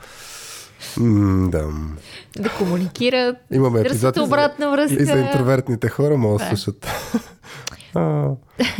В крайна сметка, всяка сфера работят хора. И комуникацията е важен Да, да. елемент. Да, Няма е. как без нея. да, абсолютно. Добре. Добре. А, нещо друго, което сте си мислили да обсъдим? Преди, преди да говорим за изкуствен GPT и интелект. За изборите. Усещам, че това да... Избори или изкуствен интелект? Ще- си говорим. Нека, нека помислим малко, да, за още нещо. Аз ще вмъкна преди да мислим по-сериозните неща. Ние, в принцип, имаме традиция в епизодите, в които имаме гости, да, имам, да избираме емоджи на епизода. Исторически дойде с Камена Липиев, правихме един епизод такъв по-различен. Той обеща едни бири, ако хората маркират едно емоджи с бира, още не сме. А, та, та, който маркира с бира, че ще се видим на живо. Аз, Камена Липиев, още там хора, които са слушали, още не сме направили тази среща, но това е друг въпрос. Получи се традицията да имаме емоджи на епизодата. Като политическа партия сте. Обещавате накрая Чакай, още не сме стигнали да си правите каквото си. Още не сме стигнали до политиката. А, та, малко за да, да, да свичнем контекста, ако ви хрумне нещо, пък аз ще търся тук на клавиатурата на iPad, ако ви хрумне някаква асоциация с това, което си говорихме до момента, коя ще е, примерно думата пък, или емоджи, ако директно имате емоджи. Такова е едно емоджи с пот на челото. И такова е. А, искаш да се чакай. Добре. трапа нагоре. Аз ще да, мисля, че има такова, да. Сует ще напиша по някакъв начин, да видя дали ще ми... А, това оранжевото ли дето е с изплезения език ли? Хил, виж го там, третото. Виж ли го? А, той не го вижда. Не го ли вижда? По-червеничкото. Да, такова оранжево червеничко, дето е много изпотено. Избъхтено от работа. Ами, става, ма може и да е по-лека форма. Нали? Добре. Но нещо подобно, да. Ти, да. Пешо, имаш ли идея за... Може някакво емоджите хората да сложат? Ами, то ня... аналогия на това, което Хил каза, то няма такова емоджи, ама сезив, който бута камъка по баира. Чакай да потърся камък. Много мотивиращ епизод стана. Хареса ми. Другия вариант е дали да сложим такова човече с а, такова удоволствие вече в рая в IT сферата. така наречения за... А, намери златен кафес. Няма емоджи. Чакай, ако има... Виж, че има само кафес. Няма кафе, или поне не го намирам. Ма може да. Добре, значи кафези, пиленца, сезифовци, а, Бутане бутащи на към камъни. нещо около тая работа. Може и по една, все пак имахме и изкачване Имахме на и в- черни връх в началото от Пешо. Така емоджи че... с черни връх, така ли? И- Не, емоджи с хълм има, и, но... и как така изгрява слънцето над върха точно. И ти, те върват. Искаш да стане по-положително. Няма как да стане по-положително. Е, на слънцето е изписано IT. Описахме... Ужас. А, Просто си представих, нали, колкото повече се качаш нагоре, нали, пише IT и отдолу стигаш най-отгоре и изведнъж виждаш под IT, че пише, примерно, не е за теб. Нали? така Е, че не. се бъхтил, бъхтил, бъхтил и накрая, да. Добре. а, да, ами... Айде да свичнем. Ами има, да, да свичнем малко, защото има много, много положителни неща в IT сферата, като всеки един от нас, който е М. в, имаме Да. досек. Нали, това с, а, умните, интелигентни, креативни хора, с които си обграден. Това е незаменимо. Да, да, не, е ма- в смисъл готино балонче сме. Да. От една да, страна, да. надуто малко, в смисъл и, и, пряко, и прено, всъщност преносно по няколко различни смисъла. Е, Флексибъл работно време, добра заплата, добри социални придобивки и така нататък. И така нататък. Нали? Има си ги тия неща, факт са. Така че а, този камък, де че бутате докато стигнете до дайте сферата, си заслужава. Нали? Това е... Те хората за това са чували, Да. но после като гледат, че разберат реалността. Бе? Хари, ти не мога да се оплачеш сега. Не, не, аз пак... Готин... Балончето си не е Аз съм готино. из... а, не, ме, ми е приятно работя с тези хора, просто аз излязох от цялото частта. Нали? Добре. А, да, значи по традиция втората част на подкаста имаме а, така си задаваме въпрос кой на каква частота е, на каква вълна е. А, та може каквото ви хрумне да си споделяте, а, дали лично, дали професионално, извън темата. Ако искате, може да не споделяте нищо. Ма може да дадем някакъв тон ние, вас, Само- ако искаш. А, една, да, преди това за тия емоджита. Ако сте ни слушали до, до сега, може да коментирате отдолу с тези емоджита. Забравях ли да го кажа? Да. Супер. говореше за бири, виждане на живо и така нататък. А, тези емоджита тук да са малко слушаш. като да, а, да, да си говорим и да получиме а, глас от Обратна пустинята. връзка. Искаме обратна връзка, че хората са стигнали на час. Ако сте ни 50 слушали, може да коментирате с тези, с тези емоджита. И сега кой на каква частота е? Да дадем ли ние тон? Да, давай. Аз ли? ти. Да. Който задава въпроса, то добре. Днес съм станал в 5 часа, защото имам а, възпален хроничен синузит, който може да се лечи от, от време на време, дето се чуваше. Така че а, беше забавно. На- Най-забавното беше, че момче и Марти се събудиха а, малко след това. Аз седях в хола на спряна светлина с идеята малко още да подремна и по едно време нещо се светва в далечината в детската стая. И се светва, но нищо не се случва, нали? Тоест, той е леко притворена вратата. Викам, бе, хм, какво се случва там? Ма не отивам, защото, нали, е, малко спокойствие. Но към 7 часа отидох. А, и те си играят с Лего нашите двамата. В смисъл станали рано, играят с Лего.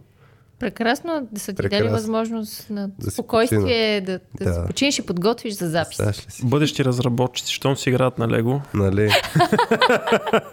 така ли, ги- така ли ги... Може единия да е дев, другия QA. Сега не знам, ти, ти ли си купил Легото или, или от някъде друга да се е появил? Аз, аз съм го купувал, аз съм го купувал. Всъщност излагах.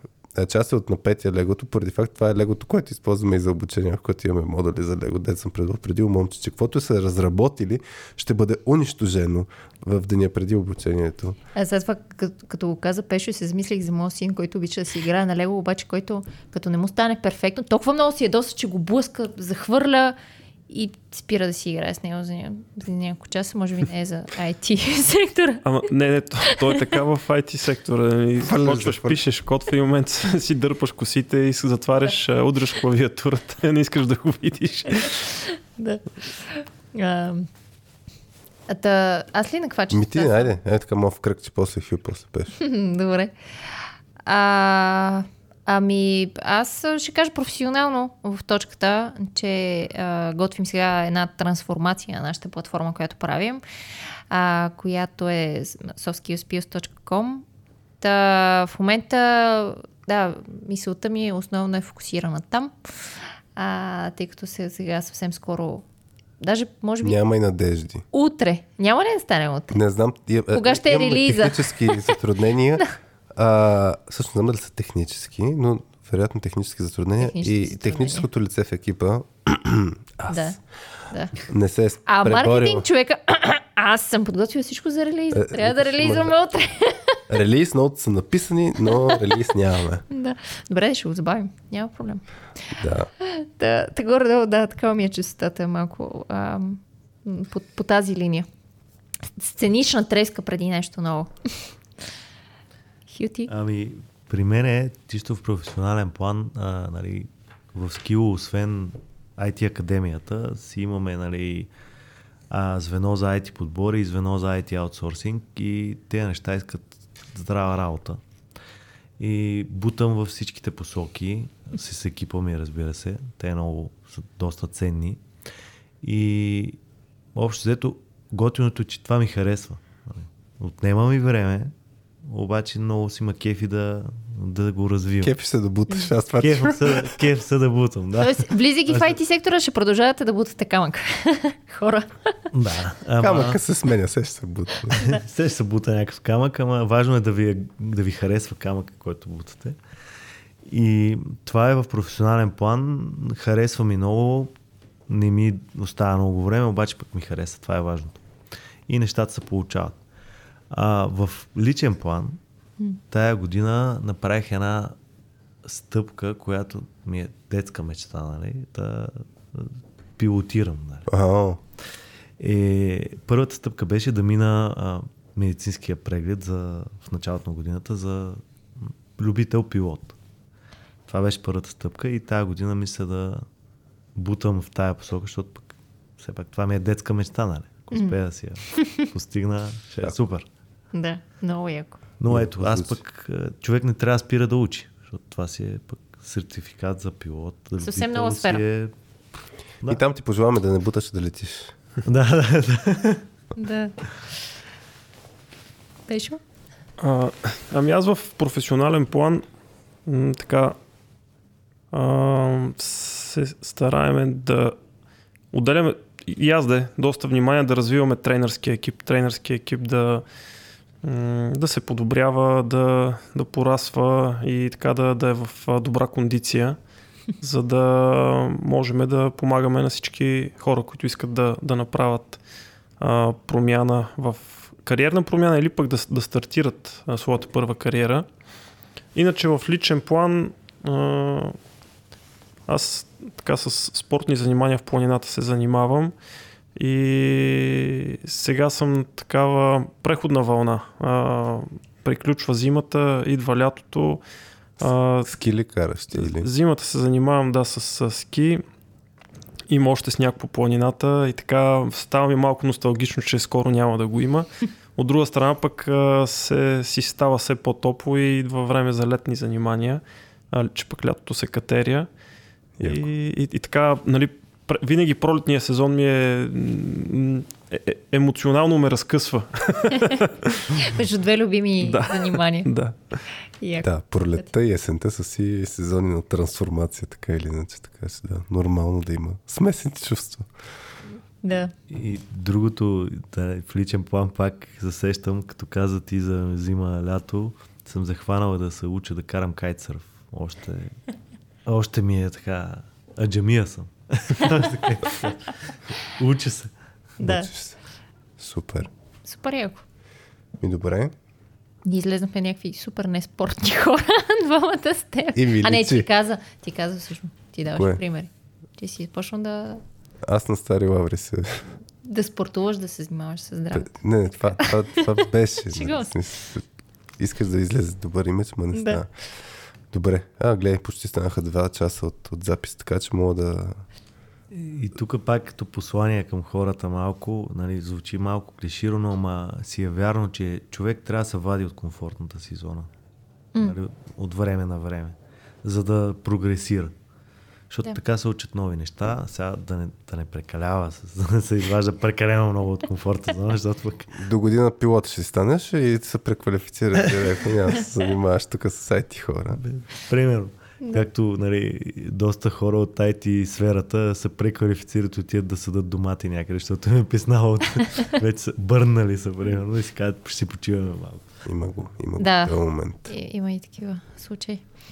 Ами добре, а, много ни беше приятно да, да говорим заедно по тази тема, дано сме били и полезни на, на хората, които са ни слушали или ако имат а, приятели техни, които ще тръгват по пътя на преквалификацията, може да споделят с тях епизода. Нач- Начертахме им пътя, смисъл високо някакъв, Искахме да сме реалистични. някакъв да, връх в планината и не, не само, че ще трябва ходят, ами ще трябва бутат. Мисля, че това беше есенцията от... да, ужас. от тези два часа. Да, дано поне отзад е жената да подпомага процеса по. Половинката. Половинката може, да, може и мъжа. Наистина зависи от човека, с който, който е в процес на бутане. Ми добре, То по в, този, традиция... в, в, този, емо- в тези емоджита не знам, все пак нали, удовлетворението е част от играта. Нали. Не, не знам дали избрахме емоджи с удовлетворение, но Все пак ми кажеш нещо позитивно. да. всъщност нали, това бутане носи удовлетворение. Не е, Да. не е бутане заради бутането. Абсолютно, да. Това е тази Тук да, да питам всъщност, а, като изкачваш планини, защото нали, това, това е нещо, като се катериш, а, кой момент ти носи по-голямо удовлетворение? Докато се катериш или като си се изкачил? Ами то е много, много различно. Понякога може да е самия връх. А, На самия връх примерно се открие някаква невероятна гледка. А, може да е някъде по средата някакво предизвикателство и ти като си минал предизвикателството, това да ти донесе удовлетворение и нали, вече горе на върха да не е нещо, кой знае какво, но предизвикателство, което си минал, нали, как си го минал. Така че то е различно. Добре. Окей. Значи, Мо, да, Понякога може да е слизането да ти носи удовлетворението. Нали. Ако си се качил с ски и трябва да слизаш, нали, и се спуснеш с ските, това различно ще е. там е друго удовлетворение. Аз съм повече. Аз се кефа като стигна върха. Нали? Че се казвам. да. Обаче пък си зна... Това пък много ме мотивира да го стигна. Нали? И, Да, то- и дава тая енергия и като си го стигна горе си е топ. Комбинация, да. И Представи си, и... ако, както ние целта. с Хари, двамата с тебе не сме катерачи, за нас удоволствие ще е да не паднем и да се задържим. Или пък да не се катерим Известно време. Известно Да време. гледаме хората е, как се- ако имаме мотивация, искаме да се катерим. А, И Ще се катерим. то буквално, нали, е, като, като сме катерили върхове, защото и аз си ходя по планини напос- напоследък по-рядко, а, обаче последните метри на инат съм ги карал. смисъл, Буквално няма енергия и те държи инат ти ви карва енергията. Да, и, аз съм имал такива моменти. Просто на инат и просто приятелите да не ми се смеят, че ще се върна. И пак с това сравнение с останалите е много. Понякога е положително. Понякога просто. помага. Сега не ти смеят хората, тук няма да се откажеш, ще драпаш нагоре. Уф. Така. Добре, Добре. хора. Та по традиция басовия глас е нагласен тук за затваряне. Бяхте с Радио.2 с Васи, с мен Хари и днес си говорихме с Хил и с Пешо за това как да бутаме нагоре, за да се радваме накрая, че сме се преквалифицирали. Чао от нас! Чао! Чао!